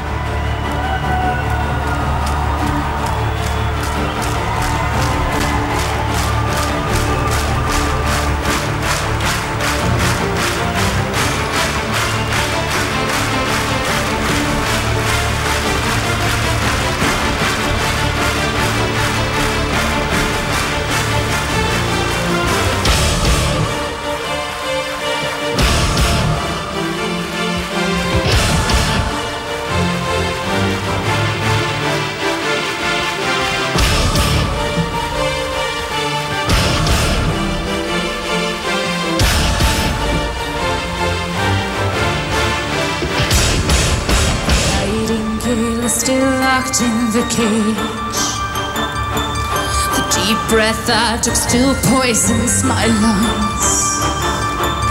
An old oak sheltering me from the blue. Sunbathing on its dead frozen leaves.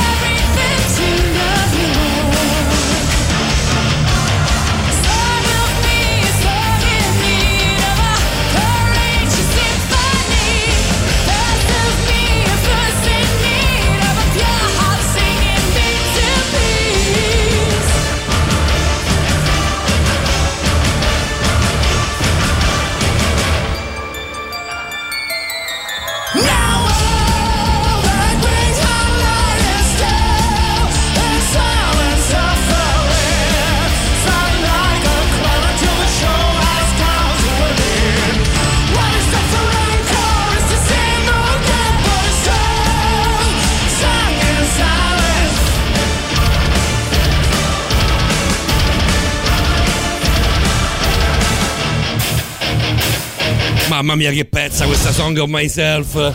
Ci voleva proprio questo, guarda, in questo, in dark, questo tutto, momento. proprio, Poi, eh, tutto, cioè, tutto, tutto. Sono questi, i live dei Nightwish sono una cosa impressionante. Lei a un certo punto prende, salta, vola da una parte all'altra. Vola. Eh sì, È è, attaccata, è sì. attaccata a dei cavi e vola da una parte all'altra del palco. C'è questo clima assolutamente fan- fantasy, no? nel senso che era il Live at Wake, ne Vero. abbiamo parlato anche con Simone qualche, qualche mese fa ed era un live pazzesco. Buonanotte all'amico Patrick Von Brook, il nostro mental coach. Buonanotte Von Brook, ciao, Ciao, coach, come Patrick. stai? Buonanotte borderline, benissimo, spero anche voi. Sì, anche noi- anche noi alla grande, alla Poi- grandissima. Poi quando siamo qui, Patrick, che ci siete voi, assolutamente siamo al top della forma, più o meno. Ehm, Complimenti, complimenti a Liliana come sempre. perché- è, un argom- è un argomento pazzesco questo qui, eh. poi è proprio vasto, nel senso che ci si, può- se ne potrebbe veramente parlare per, per giorni. Li- Liliana è un preziosissimo vaso di Pandora, veramente Eh sì, come apri vai, vai veramente ovunque con lei. Senti Patrick, Assolutamente vero. Patrick come, come procede il corso? Te lo possiamo chiedere visto che ieri ne abbiamo parlato un po', avete fatto un'altra lezione o siete fermi per la pausa? No, ce l'abbiamo sabato prossimo. Sempre le solite 9, ore sobrie? Sì, le solite 10 ore. 10 ore, 10 9, ore. 19 poi ci sono delle piccole pause, tre piccole pause, ma sì. anche una doveroso. version è fatta bene. Eh, dire proprio di sì, dire proprio di sì. Perché poi una cosa bella che ho scoperto che durante l'ultima lezione noi l'abbiamo salutato, abbiamo detto ok, arrivederci, ma so che sono rimaste alcune persone su Zoom. Ah, perché giustamente tu ti disconnetti, tu e, ehm, e Sibilla vi disconnettete, però loro possono rimanere, non siete voi. Sì, no, ma so che sono rimasti quasi ad aspettarsi che c'era ancora un piccolo diciamo, dialogo, tipo sai quando finiscono delle lezioni che vai al bar no? e ti intrattieni. E Tipo un extra credit dei film dei supereroi, che c'è tipo l'incipit Esatto, al, alla- al nuovo, sì, al nuovo capitolo. Patrick ti arriva un messaggio che secondo me è il più bello che ti sia mai arrivato qua, a parte quelli tecnici ovviamente sulle, sulle tue, ehm, sulle tue mm, argomentazioni delle, delle- delle varie nottate con noi, però di, di saluti è forse davvero il più bello. Am vedi Patrick detto il frivolo. Ti dico che siamo cascati per terra in tre, sentendo te anche, anche quattro. Proprio frivolo sei tu, Patrick. Ti porto anche, eh, eh, ovviamente Mi piace- ironico. Mi piace andare in profondità nelle cose. Eh, è vero, è proprio l'ultimo degli aggettivi che avrei usato per qualificarti. E infatti è un'ironia perfetta quella di, di certo, Sandro. assolutamente. Eh, ti porto i saluti, ti portiamo i saluti anche di Ada, eh, che ti saluta, buonanotte prof, e poi anche quelli di Gianluca. Eh, buonanotte Roberta, Davide, Paolo e Patrick.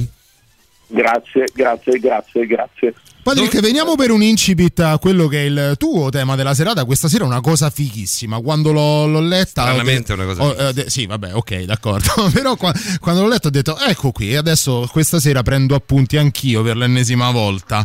Ma allora, questa sera parleremo di qualche cosa su cui mi ha ispirato proprio Davide Calcabrina. Oh. Nella, scorsa, nella scorsa puntata ho proprio preso appunti, io poi amo ascoltare, quindi cercare di andare oltre, poi che, credendo fortemente nella legge dell'attrazione è una cosa che si è verificata tutta questa settimana, perché?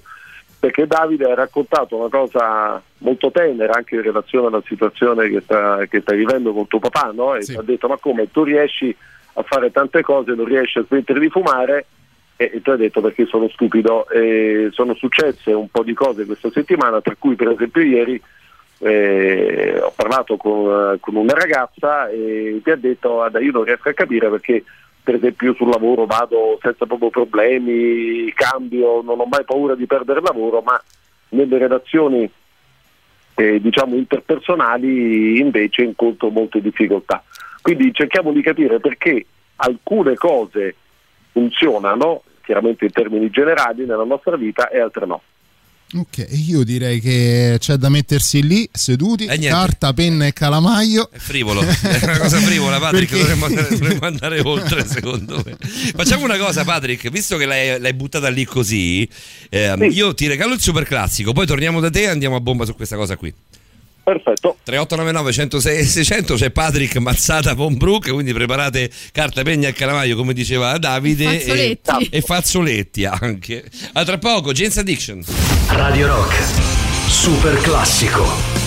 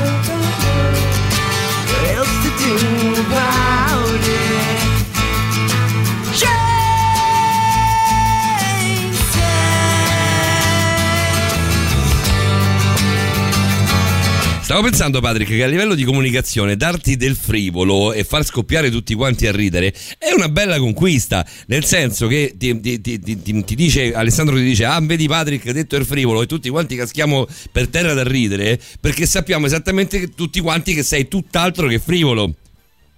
Non so, se, non so- non so se mi segui su questo, è una, è una piccola conquista a livello di comunicazione che io mi terrei, mi terrei davvero stretta. Mi piacerebbe che, che qualcuno facesse con me lo stesso, non è possibile ovviamente. Ma invece non è vero. È molto tu difficile. eh, hai questa corazza molto simpatica e dissacrante, ma tu ci vai in profondità nelle cose, quindi Su questo, su questo assolutamente. Eh, torniamo alla nostra mazzata, Patrick. Anzi, cominciamo la nostra mazzata, il nostro viaggio nella, nel nel- nella tua, nel, nella tua argomento di questa sera, che è veramente fighissimo. eh. Sì, allora cerchiamo di farlo, cerco di farlo proprio in modo potabile e anche in modo pratico per tutti quanti. Va bene. E analizziamo un po'. mh, Facciamo ecco, prendiamo proprio l'esempio di Davide. Davide non riesce a smettere di fumare, Eh ma al contrario eh, è riuscito a fare tante altre cose. Per esempio, Beh, per esempio, una cosa che abbiamo in comune, io nella tarda adolescenza, vuoi anche per i problemi che mi hanno portato a subire degli interventi chirurgici, ero arrivato a livelli di peso enormi. ok, e, e perché hai perso peso? Che cosa ti ha spinto a perdere peso? Che cosa hai fatto per perdere peso? Allora, eh, ha inciso sicuramente una cosa molto negativa che è stato un principio di depressione, nulla di gravissimo, ma un principio di depressione conseguente ad un lutto. E, però poi diciamo che tra virgolette, ripreso da quello, ci ho preso gusto perché avevo cominciato a perdere chili eh, in conseguenza a quello e subito dopo con un'alimentazione corretta, riprendendo piano piano a fare sport anche per la riabilitazione, ci ho preso gusto. Ok, perfetto. Perché non riesci a smettere di fumare? Perché mi piace. No, no se ci pensi eh, hai centrato in quello che tu hai detto la, la causa.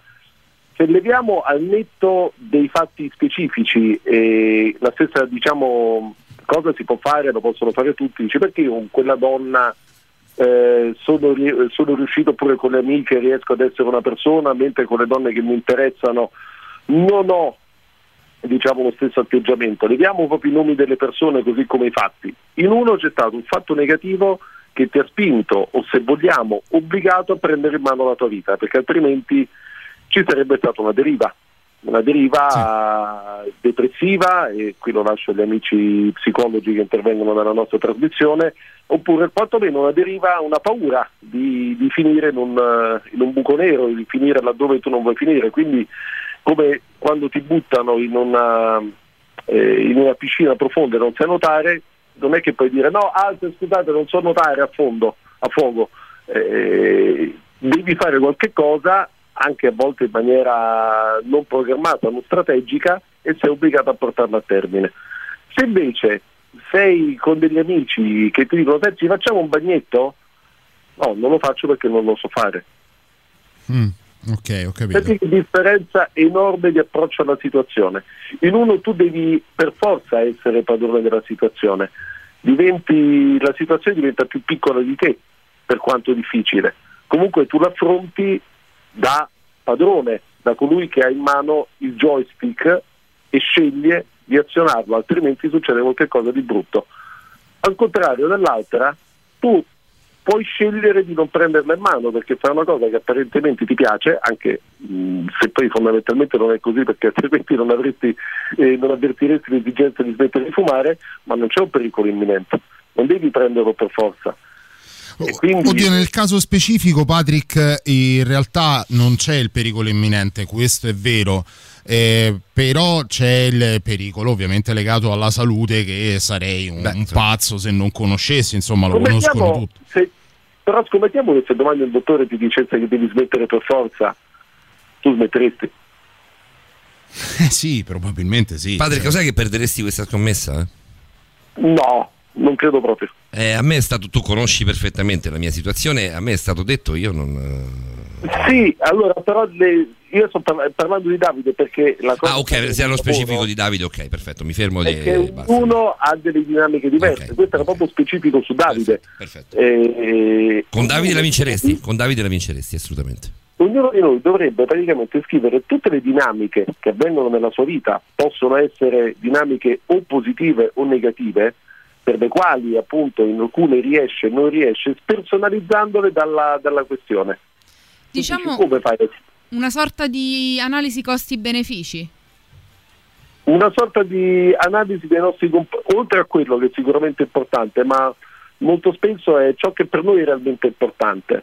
Non costi benefici diciamo in termini assoluti, quanto ciò che per noi realmente conta. E in che fase siamo in un, eh, diciamo in che modo approcciamo la situazione. Se la approcciamo pensando che qualche cosa è più forte di noi, è chiaro che incontreremo si rivelerà più forte. di noi certo sì, certo. Eh, non solo, noi ci sentiremo peggio a livello proprio generale, ci sentiremo meno forti, più deboli, cambiamo anche la postura del nostro corpo, cambiamo il modo di parlare, il soggetto non diventa io ma diventa il fumo, eh, per esempio nel caso tuo. E questo lo possiamo vedere in eh, mille altre situazioni che riguardano la vita di ognuno di noi, però sono passati sei minuti quindi ci dobbiamo fermare. A tra poco, novità, bravissimo padre, sei minuti spaccati, bravo, Grazie, bravo, Patrick. bravo.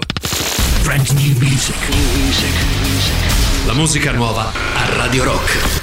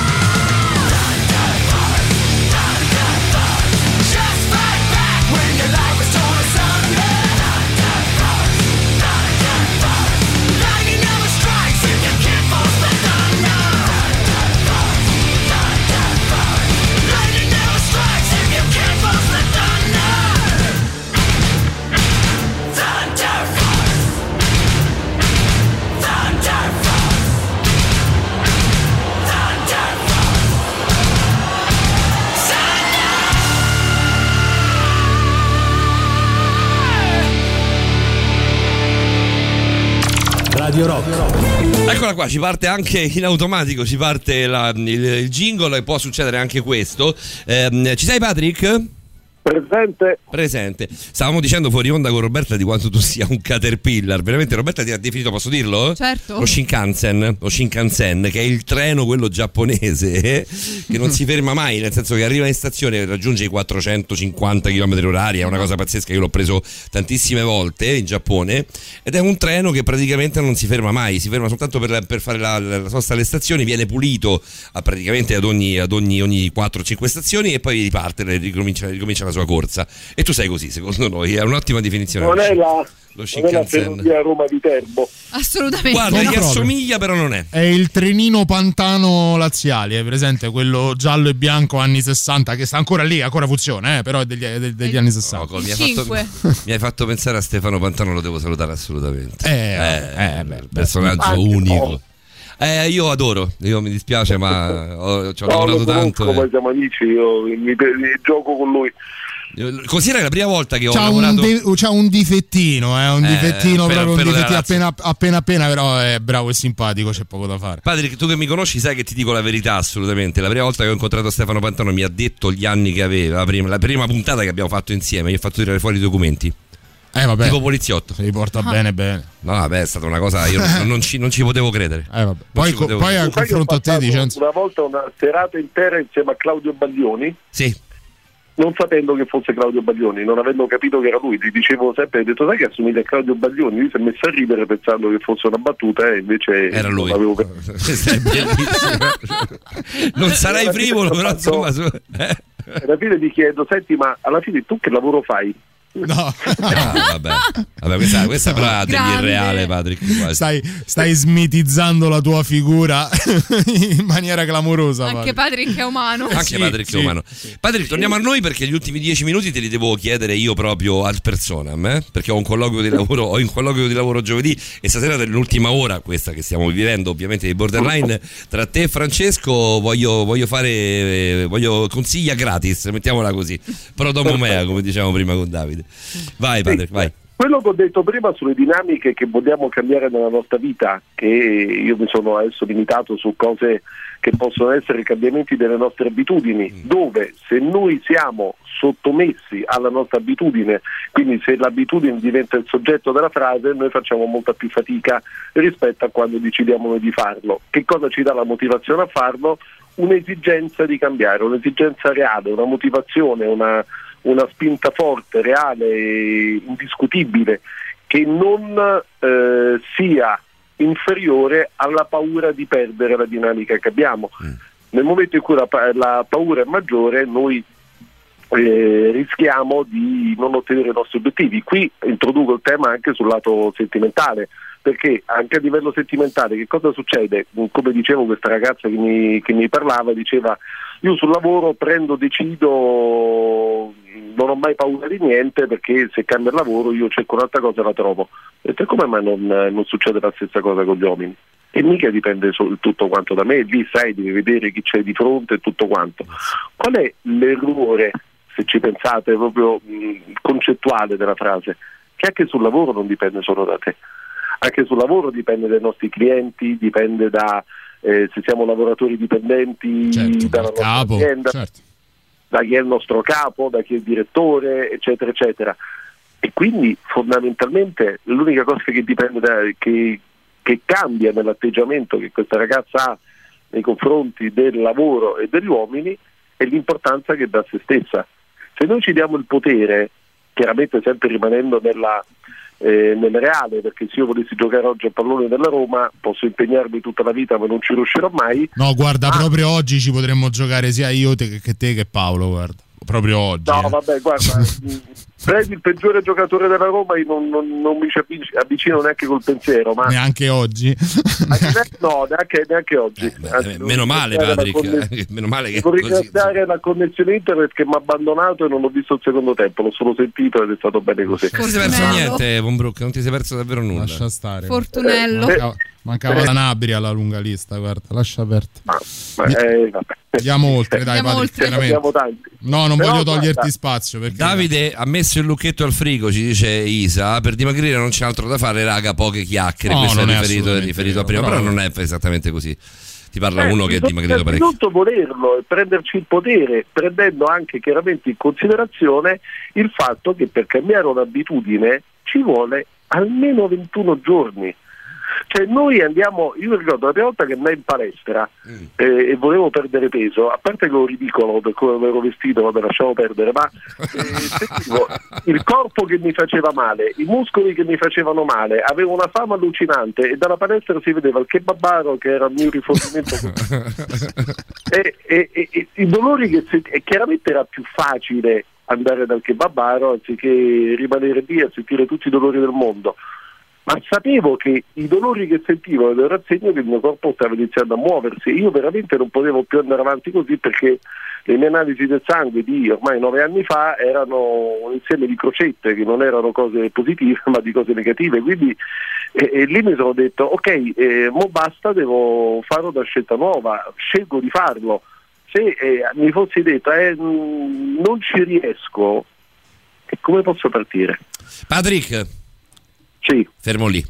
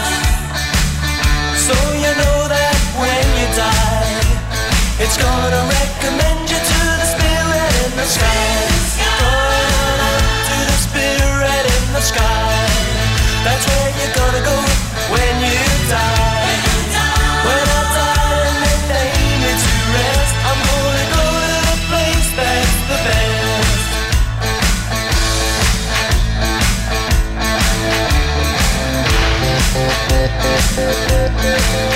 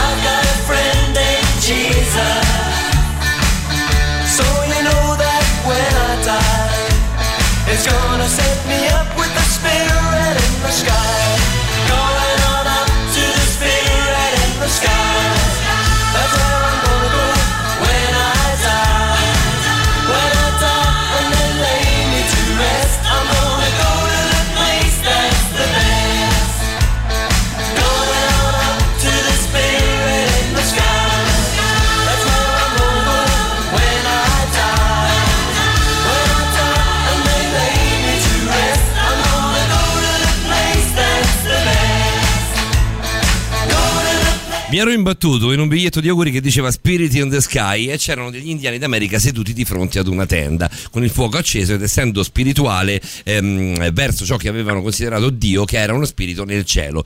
Ehm, penso che fossero Opi, che è una tribù ovviamente indiana. Quindi mi dissi, è interessante. Poi mi è capitato di vedere la stella del musica country, Porter Wagoner. Aveva uno show televisivo e cantò una canzone religiosa a metà dello spettacolo. Un giorno particolare fece una canzone su un minatore che si trovava sulle colline a cercare l'oro. Non era stato in chiesa o, aveva pregato da o non aveva pregato da molti anni e per qualche motivo decise che era tempo di tornare indietro. Quindi prese la sua viola, tornò in città e quando arrivò in chiesa c'era un biglietto sulla porta che diceva il pastore è in vacanza. Una sorta di, una sorta di cogli l'attimo. 15 minuti per scrivere Spirit in the Sky, uno dei singoli più venduti della storia della musica, caro Von Brook. Non è male questa No. storia del, del- del pastore in vacanza, eh? No, bellissimo, ma non lo sapevo, ma il brano lo adoro. È vero, è vero, è vero. Bello, bello, bello. Ti, ti- ti- possiamo leggere un po' di messaggi, Patrick? Presente, Allora- anche l'esercizio da fare eh, per tutti i nostri amici. Ah, è l'esercizio. Facciamo, no, diamo, diamo prima invece Andiamo spazio. con l'esercizio. No, no, diamo Con spazio ai nostri ascoltatori, come, come è giusto. Roberta sta lì con carta e penna. Roberta, Sì, io Roberta, lei sempre. Non è l'unica, eh? Non è l'unica, credimi.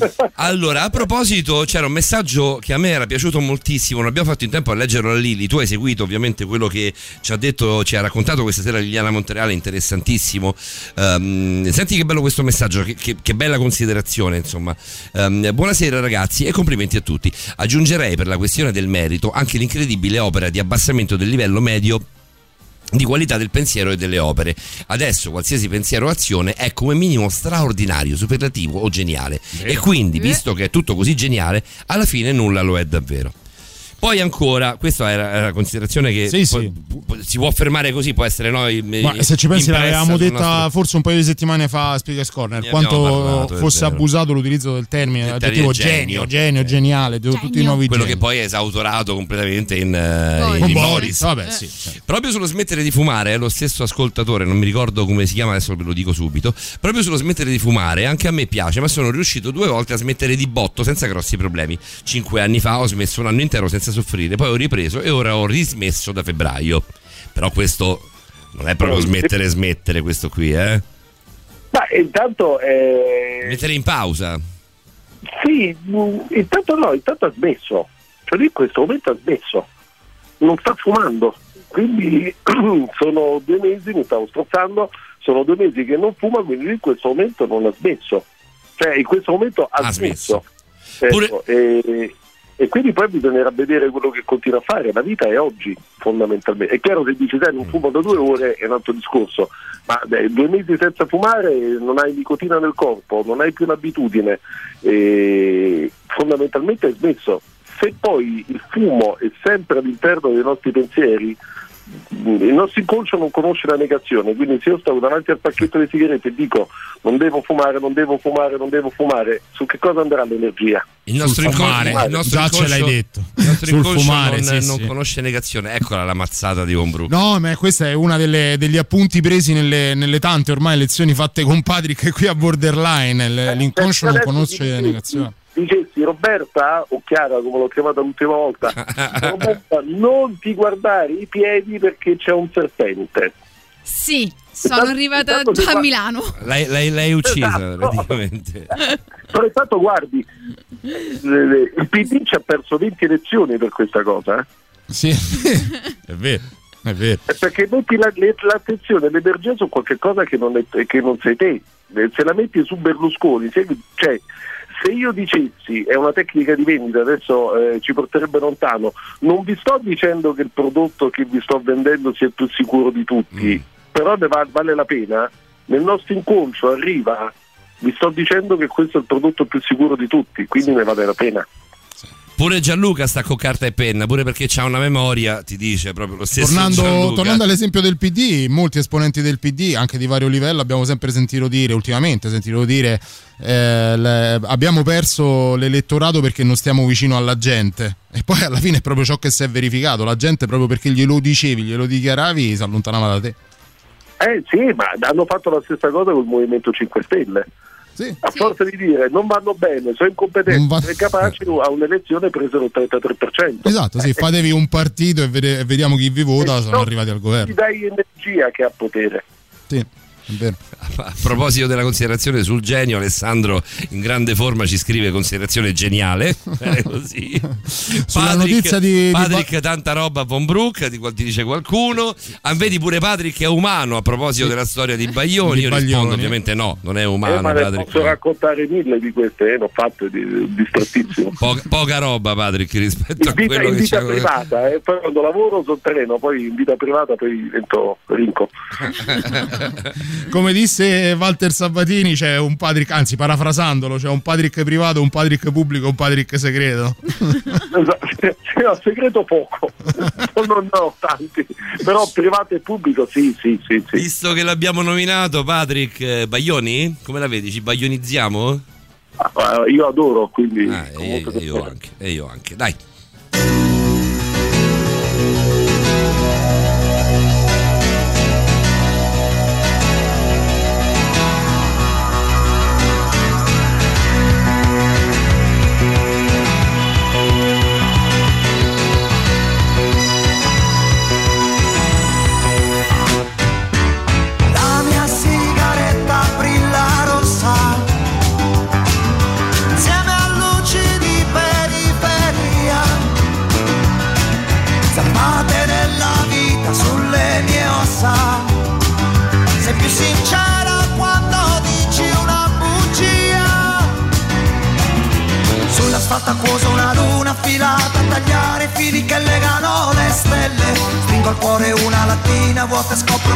Lasciato le unghie sulla mia pelle. Finestrini aperte di settarmi di vento La mia vuota incollata sulla striscia bianca della mezzeria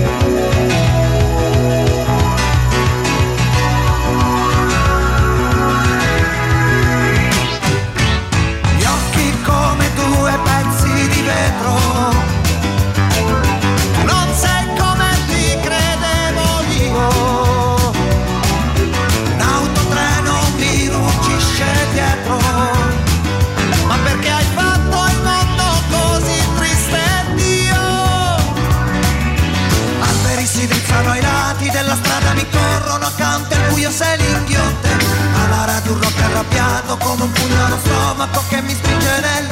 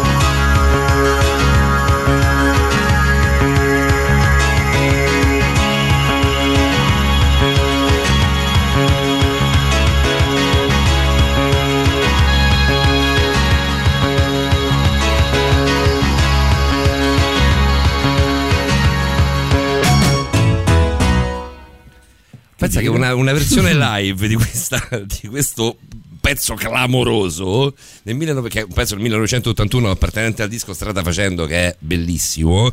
Pensa Patrick che ehm, nel tour Notte di Note nel 1985 leggo da Wikipedia ovviamente Baglioni la, la realizzò um, in un'esibizione con, con più di 200 Mamma mia. Cioè, sai cosa vuol dire? Eh, sì.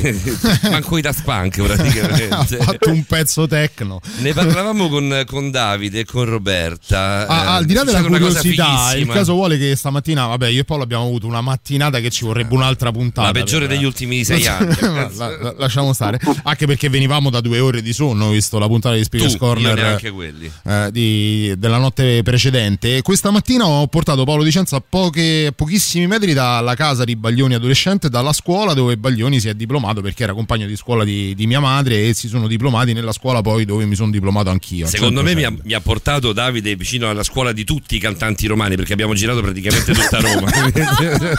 sì, questo sì, Anche al Giulio probabilmente Cesare. è probabilmente Anche, vero. guarda, siamo arrivati forse a Giulio Cesare, no, ma comunque siamo andati vicino. Eh, ci facevano notare al 3899 106 e 600 come ci fosse de- de- di fatto un messaggio subliminale all'interno di questa, di questa canzone perché in parecchi hanno scritto la mia sigaretta brilla rossa a sottolineare tutto il discorso fatto sullo smettere di fumare. L'ho pensato assolutamente. Eh sì.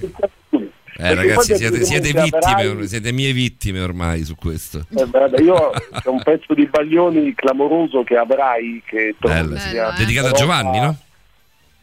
Come scusami? Dedicato a Giovanni. Sì, al figlio. Che beh, quando lui di- dice anche lì la prima sigaretta che ti brucia in bocca un po' di tosse e poi c'è insomma una frase bellissima, la dico mentre sto accarezzando il mio cane eh, avrai carezze per parlare con i cani devo dirti una frase che tu, tutte le volte che l'ascolto mi, mi emoziono Adesso Patrick manca una moglie e un figlio e sei a posto. no, no, no, Ho, tro- ho osato troppo. A scusa. livello motivazionale No, è anche molto potente. quel- Tom e va bene così a livello motivazionale è anche molto potente il, il proseguio, no? E sarà sempre di domenica domani. Sì, sì, sì, no, ma quella canzone fa parte di quei brani che io chiamo perfetti, no? Ce ne stanno Eh, tanti. è molto bella, sì. brano perfetto, ma più su di Renato Zero, è un brano che io adoro ed è molto accaffina alla mia professione, quindi eh, esistono, abbiamo in Italia una grande fortuna di avere, soprattutto a Roma poi, di cantautori che sono qualcosa di, di pazzesco. La cosa bella è che durante questo pezzo hanno scritto tipo tutti. Eh. Cioè, qualc- ognuno ha scritto qualcosa a proposito di cioè tutti, nel senso quelli, le persone che stanno interagendo con noi da ormai un po' di tempo hanno scritto ognuno, ognuno ha scritto qualcosa. Comunque hai detto 1981, Uno, sono sì. stati 40 anni. Pari pari. Mamma mia. Pari pari. Un senso di vecchiaia mi è venuto. senso de- che rattrista tutto, che incupisce tutta questa bella puntata. Ieri abbiamo, ieri abbiamo scoperto che tra, tra pochi mesi, a novembre, eh, Stairway to Heaven ne compirà 50, 50. secchi. Inizio a scegliervi le case di riposo, ragazzi. Esatto. Patrick, se mai dovessi cambiare idea sulla questione del matrimonio, sono qua. Ti scrive qualcuno. Eh, vedi? Poi Chi se vuoi- Beh, adesso non te lo dico chi è. Si dice il peccato, ma non il abbi peccatore, pazienza. Eh, adesso Ma io sono aperto a tutto, quindi non sono. Eh, sono sempre aperto a tutto, quindi intanto grazie. Guarda, Gianluca.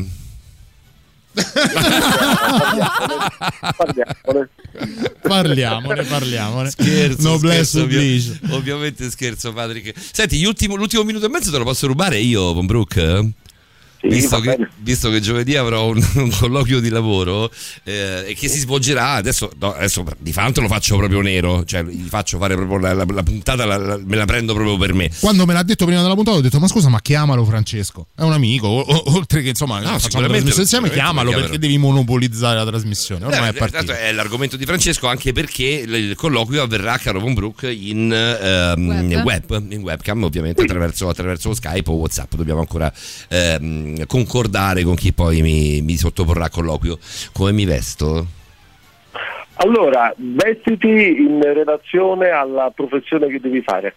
Quindi, se devi fare medico. eh, no no si tratta di fare insegnante eh, se devi fare l'insegnante, un abbigliamento che sia eh, non esageratamente pomposo, ma che comunque dia un'idea di, di serietà. Cioè non metto i Eh, gradi militari sulla giacca, insomma, quelli che ho guadagnato con quella risata alla ma- figliuolo. ma visto che tu sei una persona estrusa, eh, possiamo anche darci il via, magari a per esempio se vuoi un accessorio, una camicia anche colorata, ecco, eviterei i colori troppo accesi e andrei su colori tenui Mm. e, e cercherei di parlare esattamente per come sei tu. Quindi con l'entusiasmo che tu trasmetti sempre quando parli, perché noi siamo energia e eh, do questa perla così, ma eh, ciò che arriva da un qualsiasi colloquio è al 65% il pathos, al 35% eh, i dati, quindi quello che siamo, al 10% l'ethos, ovvero quello che, che noi rappresentiamo. Quindi se ti vesti bene, fai capire che sai fare la professione, ma soprattutto sai trasmettere eh, l'amore, la passione per l'insegnamento, hai fatto tutto, tutto giusto. Hai fatto bene a specificare comunque la sobrietà della camicia perché già vedevo Paolo Sì, sì, stile sì. Magnum PI. al- Io, io proprio a quello no, ho pensato. certo, se ti metti la maglietta con scritto de puta madre è chiaro che... Eh, però non ce l'ho quella lì, la dovrei comprare per forza, cioè la dovrei comprare per questa occasione qua, no? No, Lasciate una camicia, puoi metterci una maglietta con sopra la giacca, va benissimo. Pensavo ad una capezza più che altro con Brooke. Ecco, evitiamo insomma La canottiera con la patacca di sugo, La patacca ovviamente. in sugo. Quella ce l'ho. Esatto, Ecco. meno patacca. Quella la, la produco, la produco apposta. Buon Brooke, settimana prossima. Grazie A amici, te, grazie a a te, a te. grandissimo piacere. Grazie davvero a te, a padre. Padre Von Brook, c'è la novità e poi Francesco Di Fante. Brand new music. La musica nuova a Radio Rock.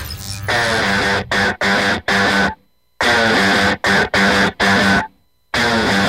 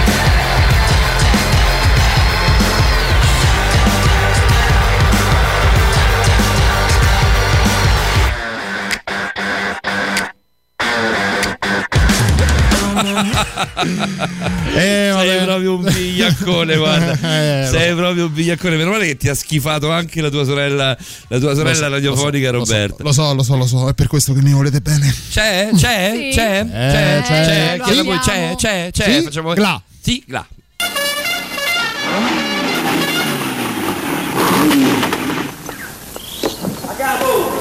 Ci avrei da fare una guardata uno. Di che si tratta? Ma che è un incidente? Sia un incidente è un traumatologico, e sta secondo a destra. No, non è un incidente, come posso dire? Sta a mano del suo, si piega tutto mettendosi come una mano qua, no? Io dico che potrebbe essere una crisi nervosa. Per me non è una crisi di nervoso. Chiaro, che cazzo c'entrano i nervi? Potrebbe essere tutto o niente. Tocca farlo visitare, portarlo all'osservazione e chiamare il dottore.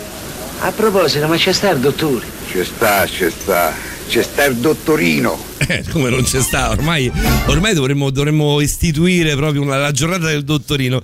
Ciao Francesco Di Fante, esperto del linguaggio del corpo umano, non solo buonanotte, buonanotte, ben arrivato e ben trovato qui su Radio Rock alle 2.35 in diretta, sarai, starai facendo colazione ovviamente. Buonanotte Francesco, ben trovato, buongiorno, vedi tu. Ben trovato Francesco. Buongiorno, buongiorno Roberta, Davide, Paolo. Pomeriggio per lui. fine- finendo il cornettino della colazione. Quello- Ah, mi è no. rimasta la bricioletta, quella del- della glassa in mezzo ai denti. Eh, però c'è la mascherina, non la vedi di Fante. A parte gli vede. scherzi, in questo frangente sei più da dolce o da salato? Eh, scusa? In questo frangente sei più da dolce o da salato? Eh, ma quest'ora più da salato, in questa Eh, fase circadiana. Ma sì, sì. salato, salato tipo tramezzino pizzetta o salato tipo pasta asciutta? Una bella carbonara. La carbonara, No, no, l'aglio no. olio. Lo, lo- lo snack, lo snack. Lo snack, lo snack, lo snack, Sì, esatto. sì, sì, sì. Prosecco e patatine. Ma prosecco e patatine non Patatine, è, eh. è, è aperitivo. eh, Eh, io sempre prosecco e patatine. È, pre- è presto per Di Fante per l'aperitivo. Lui torna alle 4 e mezza. 4, 4 e Esatto. mezza comincia con l'aperitivo. Esatto. Così è bello, è bello- Esatto. bello tirato alle 7 del mattino, è bello, bello fresco. C'ha l'happy hour alle 4 e mezza di mattina di Fanta. Siamo al terzo, esatto. Siamo al terzo appuntamento per quanto riguarda la comunicazione non verbale al momento, al momento della pandemia, al momento che stiamo vivendo, Francesco.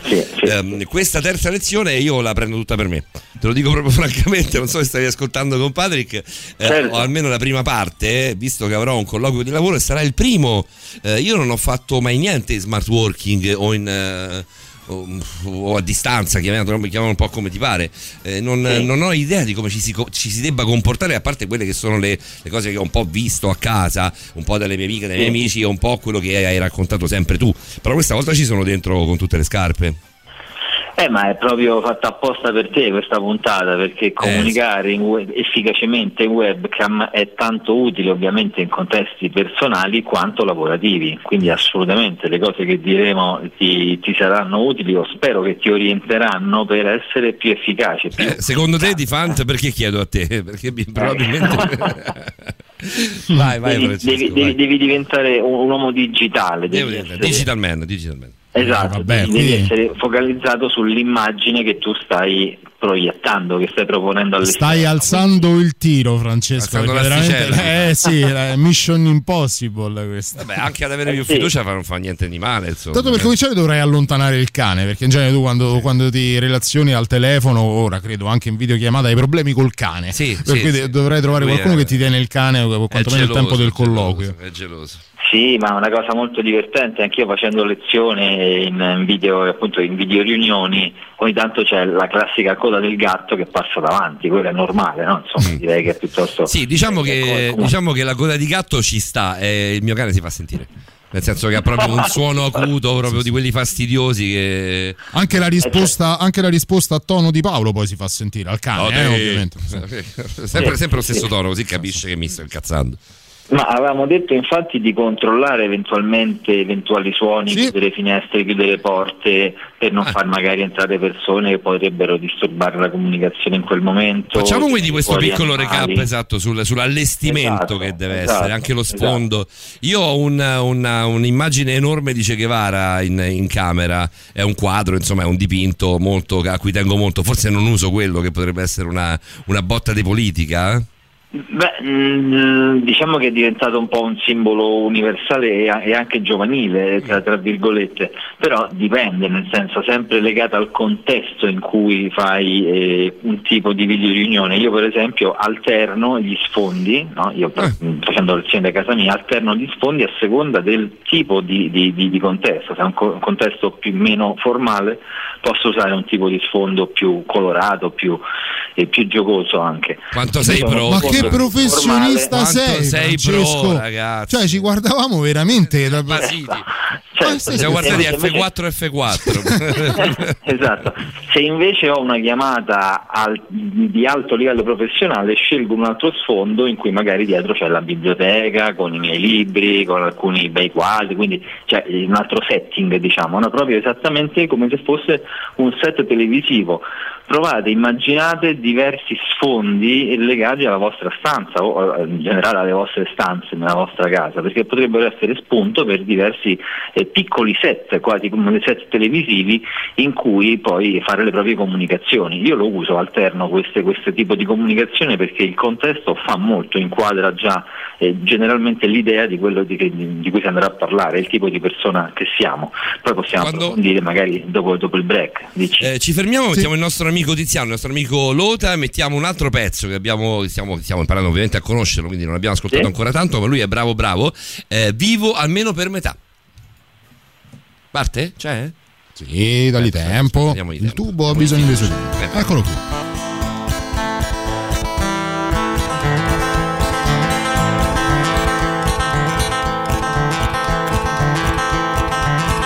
Se ripenso a quanta rabbia l'ho dovuto incatenare Eppure dite sembra poco ma che me faccio rispettare Tutto il tempo che ho trascorso in silenzio ad imparare Quanto un uomo ci mette poco da se via la dignità Ah, la, la la la la la la la, la la la la la la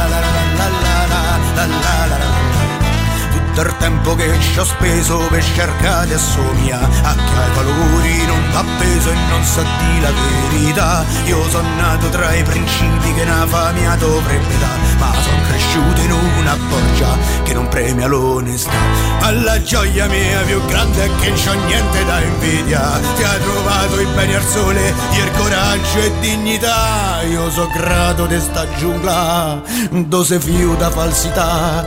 Ma dato testa per essere buono e le palle per campare Io so grato alle persone che mi hanno dato l'identità C'è una scuola qui per strada che ti mostra la realtà Pure un pollo trova il modo di convincerlo a volare E dà la forza di sentire Vivo almeno per metà la la, la la la la la la, la la la la la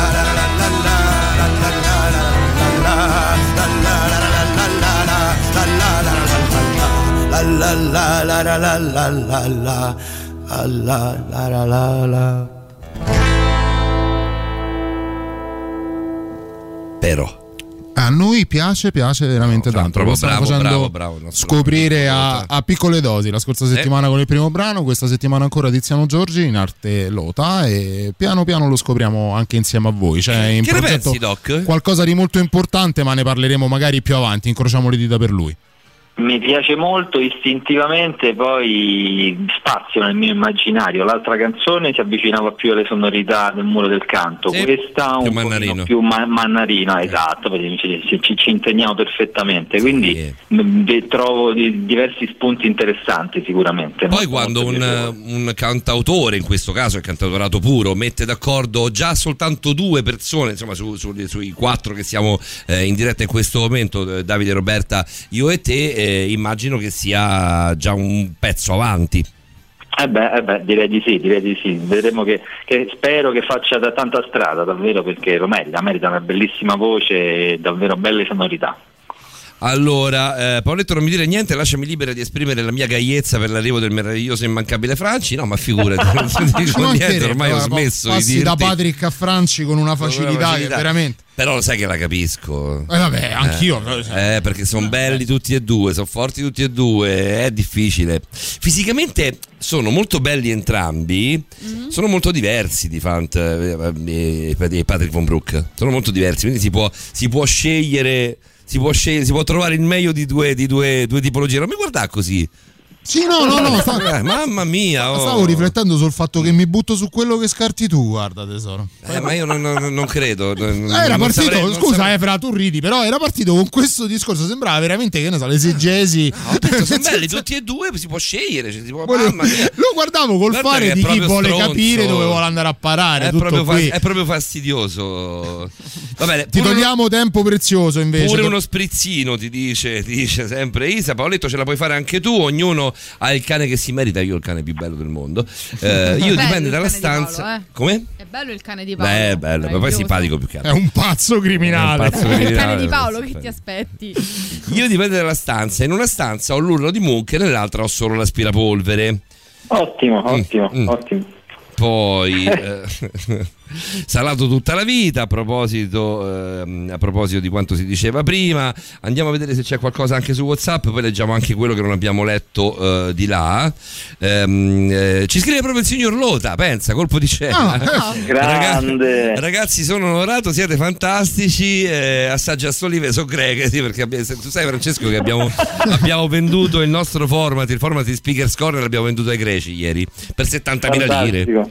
Fantastico. 70.000 lire che 70.000 sono buone, insomma. Siamo pronti. Come, come- come Boris, no? Come Boris. Esattamente, siamo pronti con, con- con 200 euro, noi diamo con 200.000 lire, anzi, noi diamo, diamo tutto il pacchetto, anche stregati dalla feta, che ieri è arrivato il promo di stregati dalla Come rete. quanto fa? Gli stregati, da- stregati dalla feta e borderline va a ruota. Siete tutti pronti a trasferirvi È osceno, in una meravigliosa feta. isola delle Cicladi, magari. ne Ne so. mette d'accordo pure un'altra di persona, sto Tiziano Giorgi, dice Gianluca. Vabbè, insomma, mi mi sembra che Tiziano abbia fatto il pieno di consensi finora, bravo. Eh, a noi non Eh, fa è che piacere. Dopo, dopo lo sfondo, o comunque diciamo l'arredamento, altri consigli? Allora, curare l'aspetto del luogo innanzitutto, sia che scegliamo uno sfondo allegro e colorato o uno più serio o con colori più neutri, anche se il bianco totale personalmente mi fa, mi fa tanto un po', cioè, non lo so, un po', ospedale, un po' Eh, bianco totale no. eh. diciamo, no, quindi bianco totale mm, non lo userei così, così spesso, non, non abuserei. Fra, Però deve essere curato, deve essere curato il posto. Sì, A proposito degli sfondi, so che ci sono dei programmi che ti permettono un po' di allestire lo sfondo con eh, qualcosa di più o meno carico o ricco. Li consigli Sì. o proprio li cestiniamo quelli? Però si vede che è Allora, digitale lo sfondo. eh. Sì, sì, si vede che è digitale perché si crea un effetto alone molto spesso intorno. Oltretutto non favoriscono la comunicazione perché molti gesti non li legge il programma, quindi rimangono nello- sotto lo sfondo, quindi noi gesticoliamo con le mani, il programma non riesce a leggere quel movimento e, e rimane il colore dello sfondo. Quindi rischiamo di perdere tantissima comunicazione e oltretutto si rischia anche a volte di creare degli effetti strani se non ridicoli, per esempio il manager che mette lo sfondo de- de- del mare con le palme in una riunione seria magari no? oppure ho avuto l'altro giorno degli alunni che avevano per caso scelto lo stesso sfondo quindi sembrava che identico quindi sembrava che fosse, fosse clonata la cosa in qualche modo. Quindi io eviterei gli sfondi Però, però senti, senti questo, a meno, Fra, che, a meno che non vogliamo, come dire, per esempio, eh, siamo in un posto in cui non, abbiamo non, non vogliamo far mostrare lo scenario che abbiamo dietro, Eh, allora infatti- sì, lo usiamo. Infatti ci scrive Daniele, ci dice proprio questo, ho una camera da nerd ma in video riunione di un'associazione che tratta di ben altro argomento uso uno sfondo virtuale perché tendo ad avere alcune cose un po' alla rinfusa. Eh, questo ci Ma, sta. ah, esattamente, anch'io faccio la stessa cosa, uso lo sfondo virtuale un po' più serio quando sto in un luogo in cui non ho uno sfondo adeguato naturalmente, quindi copro in quel modo e magari limito la gestualità perché so che si perderebbe con lo sfondo virtuale. Io su queste cose sono, sono proprio, proprio indietro, sai, me ne rendo conto nel sentirvi parlare. Alcune cose le colgo a livello questa. intuitivo, eh, però è una, una pratica che utilizzo poco, quella della videochiamata. Anche la pandemia non mi ha portato a farla più di tanto, se non all'inizio, quando era diventata un po' la moda del momento per rimanere in contatto con quelle che erano le amicizie che frequenti tutti i giorni, eh, ma di, di fatto non ho avuto un grosso bisogno di utilizzarlo, per cui eh, sto scoprendo una scienza alle spalle di tutto questo, ne capisco, C'è davvero ne capisco, ne capisco assolutamente il senso, soprattutto quando si parla di videochiamate che hanno a che fare con l'ambito professionale. Di Fant? Sì. Fermo lì. Radio Rock, super classico.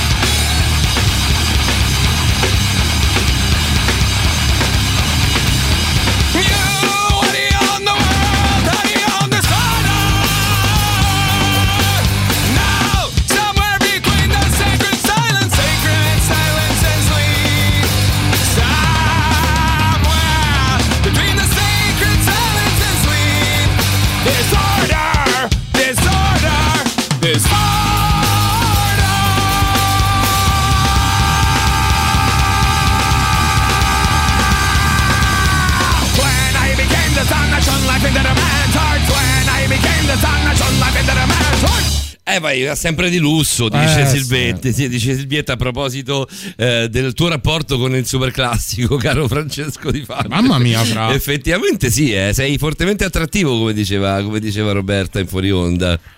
Ho cominciato a saltare in casa come al solito, quest'ora c'è sempre il momento del Ma sei- ballo. ma sei a casa, sei a casa Perché ha finito il gioco aperitivo? Come funziona? Vabbè, però, ragazzi, anche, anche un briciolo di serietà. eh. Eh, aggiungo, dice Ada, che Tiziano è pure buono. A proposito di, Ah, eh, di Tiziano, andiamo a spippolare sui social, Siamo eh? Bravi, andati a bravi. spippolare sui social. E Tiziano, effettivamente, bisogna, bisogna- bisogna dirlo, eh, è quello che è. Eh beh, eh beh. Ha la sua, ha la sua presenza, insomma. È un giovanotto. Insomma, arriva questa foto di Pit Collage, che credo sia uno di questi programmi per mettere insieme le, le- le- le foto, insomma, fare dei meme o qualcosa. State veramente a pezzi. No, Uno cerca ragazzi, di fare sì, una sì. trasmissione di non approfondimento bene, non seria. Ci arriva un, co- un collage de- di una tua foto, Francesco, e di una foto di Patrick von Broek con scritto sotto: Due ragazzi, due ragazzi per me possono bastare. Non ne usciremo mai da questa cosa. Adesso io me la salvo e vi ricatto, vi ricatto sulla chat di redazione. Quando non mi va bene qualcosa, io vi Esatto, ricatto esatto, con la questa foto. ce la salviamo assolutamente. Senti Francesco, va bene, abbiamo, abbiamo analizzato il setup per quella che è ehm, eh, la- la- le- le- un colloquio di lavoro via webcam in questo drammatico momento che sembra insomma volersi allentare un pochetto, un pochettino, eh, come diceva Andiamo altri Spalletti. consigli. Andiamo Sì. col, eh, esatto, col consiglio poi vero, quello pratico durante il colloquio. Beh, eh, allora ricordiamoci, chiudete eventuali distrazioni, altri documenti, file, browser, programmi che non vi servono. E, e controllate oltre le suo- i, suoni che, che ci sia un microfono adeguato per cui la vostra voce si senta bene, anche le luci, eh, mi raccomando illuminatevi, fatevi vedere co- col viso, con i vostri gesti, capita troppo spesso di vedere persone che comunicano in stanze semibuie in cui Capita, a eh, malapena si vedono i tratti del volto, sì sì sì può capitare, quindi attenzione. Illuminatevi. Attenzione anche ad avere una buona inquadratura, la buona inquadratura lascia alcuni centimetri sopra la testa, mm? quindi la testa si vede completamente il volto della persona con un pochino di aria, si chiama così in termine tecnico, lo spazio sopra la testa. E poi l'inquadratura dovrebbe includere anche i gesti delle mani, no? nel busto con i gesti delle mani. Se si, si inquadra solo il viso, se si è troppo vicini, si perde tutta la gestualità delle mani. Quindi passetto indietro rispetto alla telecamera. Un passetto indietro, non essere troppo lontani no, dalla telecamera perché si perderebbero i dettagli del viso, ma neanche troppo vicini perché non si vedrebbero i gesti delle mani. Quindi in, Mm, in Quindi cas- un'inquadratura, sì. in caso di smartphone avvalersi di un, sus- di un sostegno, un supporto adeguato, non la mano Aiuta. solida. Aiuta sempre perché eh, quando capita anche a me di fare magari una diretta a Instagram in qualche, in qualche evento, in qualche situazione, io allung- tengo il braccio allungato per tenere un minimo di distanza e far vedere anche i gesti che faccio con l'altro braccio, altrimenti si vedrebbe solo il volto e si perderebbe parte di, gesto- di una gestualità naturale che è quella delle mani. È un, aiuto, è un aiuto relativo soltanto alla gestualità de- delle mani, appunto come è appena finito, ma ah, oppure anche a mm, comunicare meglio con quelle che sono le, le espressioni del viso. Beh, c'è anche eh, una prossemica, una distanza giusta. Se siamo troppo vicini in una videochiamata sembra che siamo troppo attaccati all'altro, Mm. no? siamo troppo oppressivi. Se siamo troppo distanti, se siamo troppo lontani dalla videocamera sembra che siamo un po' disinteressati, come se stessero a, a una distanza eccessiva. no? Ne abbiamo parlato con la mascherina che mette questa distanza eccessiva ma necessaria nella comunicazione. Quindi una media distanza ci fa percepire anche in una prossemica, no? in una zona di spazio di interazione adeguata, equilibrata. È chiaro che se riusciamo a far vedere i dettagli del nostro volto, le nostre espressioni facciali e anche le, loro- le sue sfumature, le, loro- le sfumature del linguaggio del corpo, del viso, sarebbe meglio, è chiaro ovviamente. Sì, ci- Quanto deve durare un, con- un colloquio?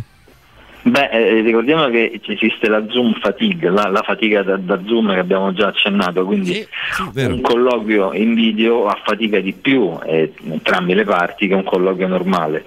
Quindi direi che un da un quarto d'ora a mezz'ora, a meno che il colloquio non sia molto approfondito e vada sul tecnico, però direi che un quarto d'ora a mezz'ora per un colloquio medio ci può stare. Ecco. andare, ok. Sì, sì, sì, sì, se l'esaminatore insomma ha già le idee chiare, di solito le domande. Però non è, in questo senso non è così diverso anche dai colloqui normali, come hai detto giustamente te, se non si va sul tecnico, se non è Sì, magari 20 un, minuti, va bene. un secondo step di colloquio, eh, i 20 minuti di media è quella la tempistica.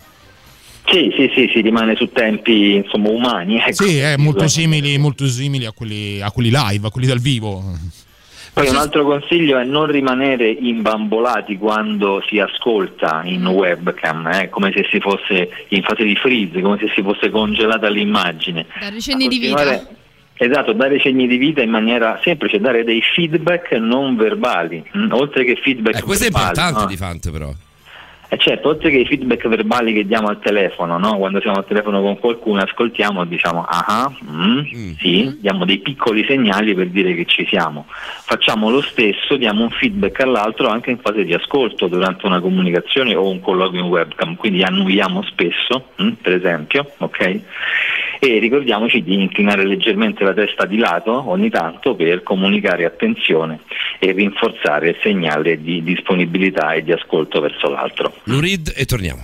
Vai.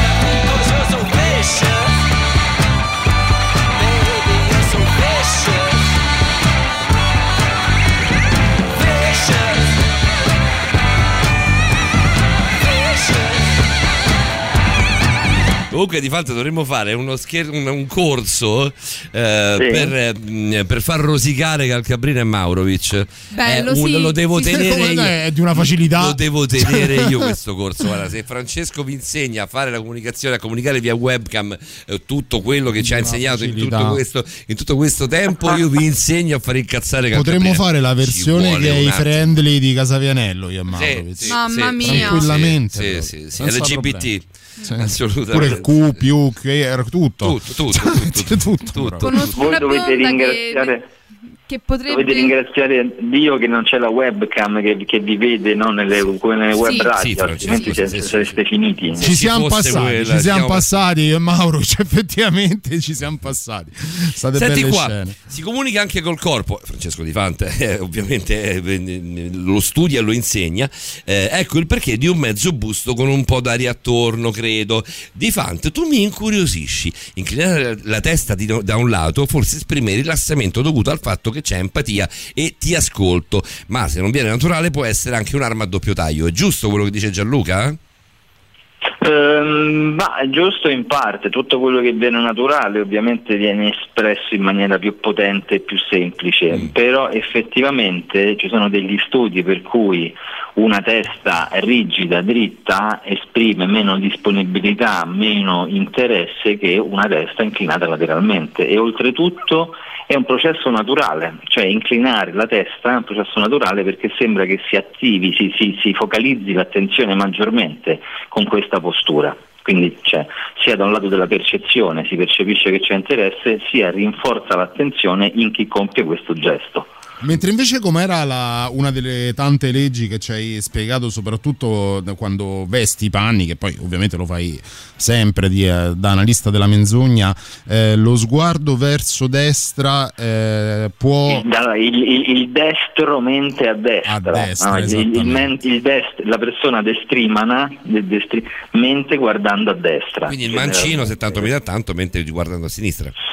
Eh, sì, ma i mancini possono invertire la metà delle volte i segnali. destra, Niente, non, non ci casca di fante. Ho fatto la Eh, stessa no, domanda, non no, ci casca, esatto. non c'è verso. Io Eh, provo a coglierti in fallo, caro Francesco, ma non c'è verso. Senti, Fra, ehm, ci sentiamo settimana prossima? Sì, perché abbiamo altri consigli ovviamente da dare su questo interessante argomento per comunicare meglio in pandemia e attraverso la comunicazione digitale. Quindi continuiamo il nostro filone di interventi legati al linguaggio del corpo in pandemia dando altri preziosi consigli su questo tema. Francesco, Sei impagabile e prezioso come, come tutti quanti voi del resto. Grazie davvero Francesco.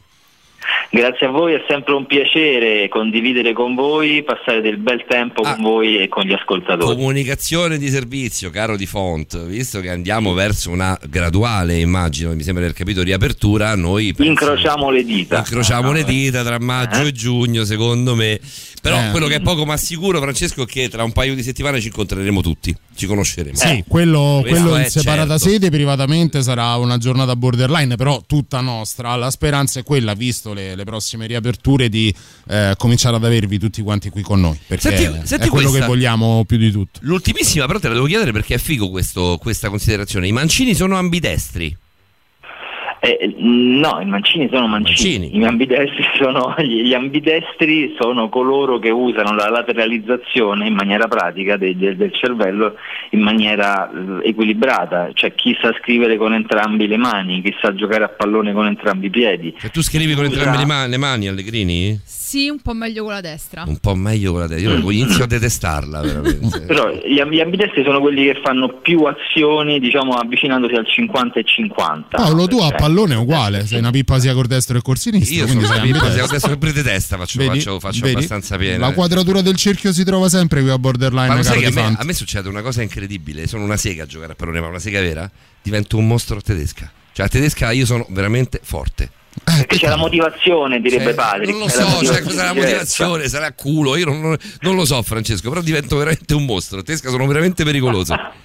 Faremo un approfondimento anche su questo, Anche o su magari questo. no. Buonanotte Francesco Di Fanti. Più no che Buonanotte a voi. Buonanotte, Ciao, Francesco. Ciao Francesco, ciao ciao. Che figo il collegamento con Di Fanto, quanto mi Sono fighi piace, tutti. mamma. Sono, Sono tutti fighi fighi, tutti. Sono tutti molto Sono tutti belli. fighi, però l'ultimo è quello con Di Fanto, è quello che ci rilassa un po', che ci porta verso la fine della nostra trasmissione. Bella puntata, insomma, una puntata anche difficile da portare avanti per noi, dal noi, punto di vista fisico, perché abbiamo avuto con tantissimi spunti. Anche a Tanti, questo serve il podcast. Eh, È vero. Domani sul sito radiorock.it, anche sui nostri profili Spotify social. anche, no? Su Spotify, esattamente, verrà pubblicato il podcast di questa puntata. Ci sono anche i podcast di tutte le altre puntate di Borderline, così come di tutto il palinsesto di Radio Rock. Andate a scegliere la vostra puntata, la vostra curiosità, il vostro approfondimento preferito. Cominciamo il nostro giro di ringraziamenti che partono ovviamente da Liliana Montereale che ci ha tenuto compagnia con ehm, la sua personalissima puntata. Eh, che succede? Ah sì sì, l'email, certo, ricordiamo eh, Roberta, fallo tu visto che hai creato tu l'email e sei l'addetta alla nostra parte multimediale, ti aspetta un incubo lungo, lungo mesi. Se la va a capare proprio, io lo Vabbè, so. è È il, andata do- proprio a cavarsela, il guarda. dovere di ogni redattrice, È anche vero, qui. è vero, è vero, è vero. Se volete eh, Fossero tutte come te, redattrici Roberta, voglia funzionare. Se avete richieste per la nostra Liliana o comunque per qualsiasi dei nostri specialisti, potete scrivere alla nostra mail appena nata borderline.onair.gmail.com Facciamo che ci salutate anche sull'email, così abbiamo qualche messaggio da, eh, da dire, per dire abbiamo fatto qualche messaggio, salutiamo gli ascoltatori. Scherzo ovviamente. Grazie, grazie a Liliana Monterale, grazie a Roberta Allegrini, grazie a Robby, grazie per esserci stata anche questa sera. Ci, sentiamo- ci vediamo domenica prossima. È sempre un piacere e un onore. Domenica prossima appuntamento con l'occulto anche in compagnia di Stefano Ci sei tu, Cavaliere. quindi Ci settimana anch'io. prossima, cioè proprio la tua giornata. Proprio è il mio La giorno. prossima settimana vi annunciamo soltanto una cosa: c'è realmente da cacarsi su. Questa merda Ho trovato umana. una cosa, vi farò, farò sentire male ci avevo pensato io, lo Paolo in diretta, ve lo dico adesso. Questa merda umana mi sta minacciando, lui e consorte mi stanno minacciando da ormai lui da una settimana, la, la- la compagna di Davide tipo da tre mesi, da due mesi, mi sta minacciando perché ho trattato male, non so, a parole, non so, non so quale bambina di Italia Got Talent. Non lo so, queste sono la cose tra te e lei. Fate sapeva la voi. dottoressa. Valentina? Sì, sì. Consiglio, me ne sono- No. Stasera sono uscito per venire in radio e mi ha detto è stato un piacere. Ho fatto ma te ne vai da tua madre? Cioè è stato un piacere, esco da casa mia. Esco da casa mia, mi ha salutato dicendomi è stato un piacere. Figurati Adoro. con chi vivo. Adoro completamente. È completamente pazza, però è meravigliosa. Bisogna- dobbiamo salutarla davvero. Salutiamo anche la dottoressa Valentina. Ehm, però insomma, sono- è un mese o due mesi. Siccome c'era una bambina che a me non piaceva Italia Got Talent, ero insultata.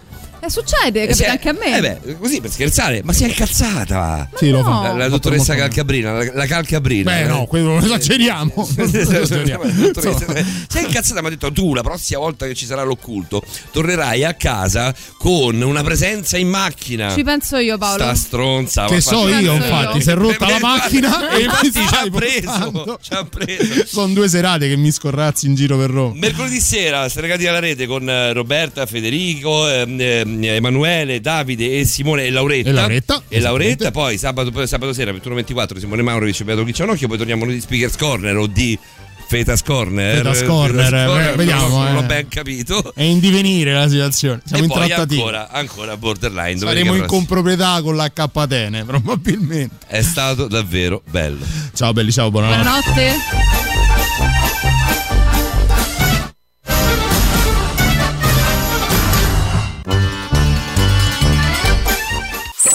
Radio Rock Podcast. Tutto il meglio dei 106 e 600 dove e quando vuoi. Radio Rock c'è e si sente. Anche in podcast.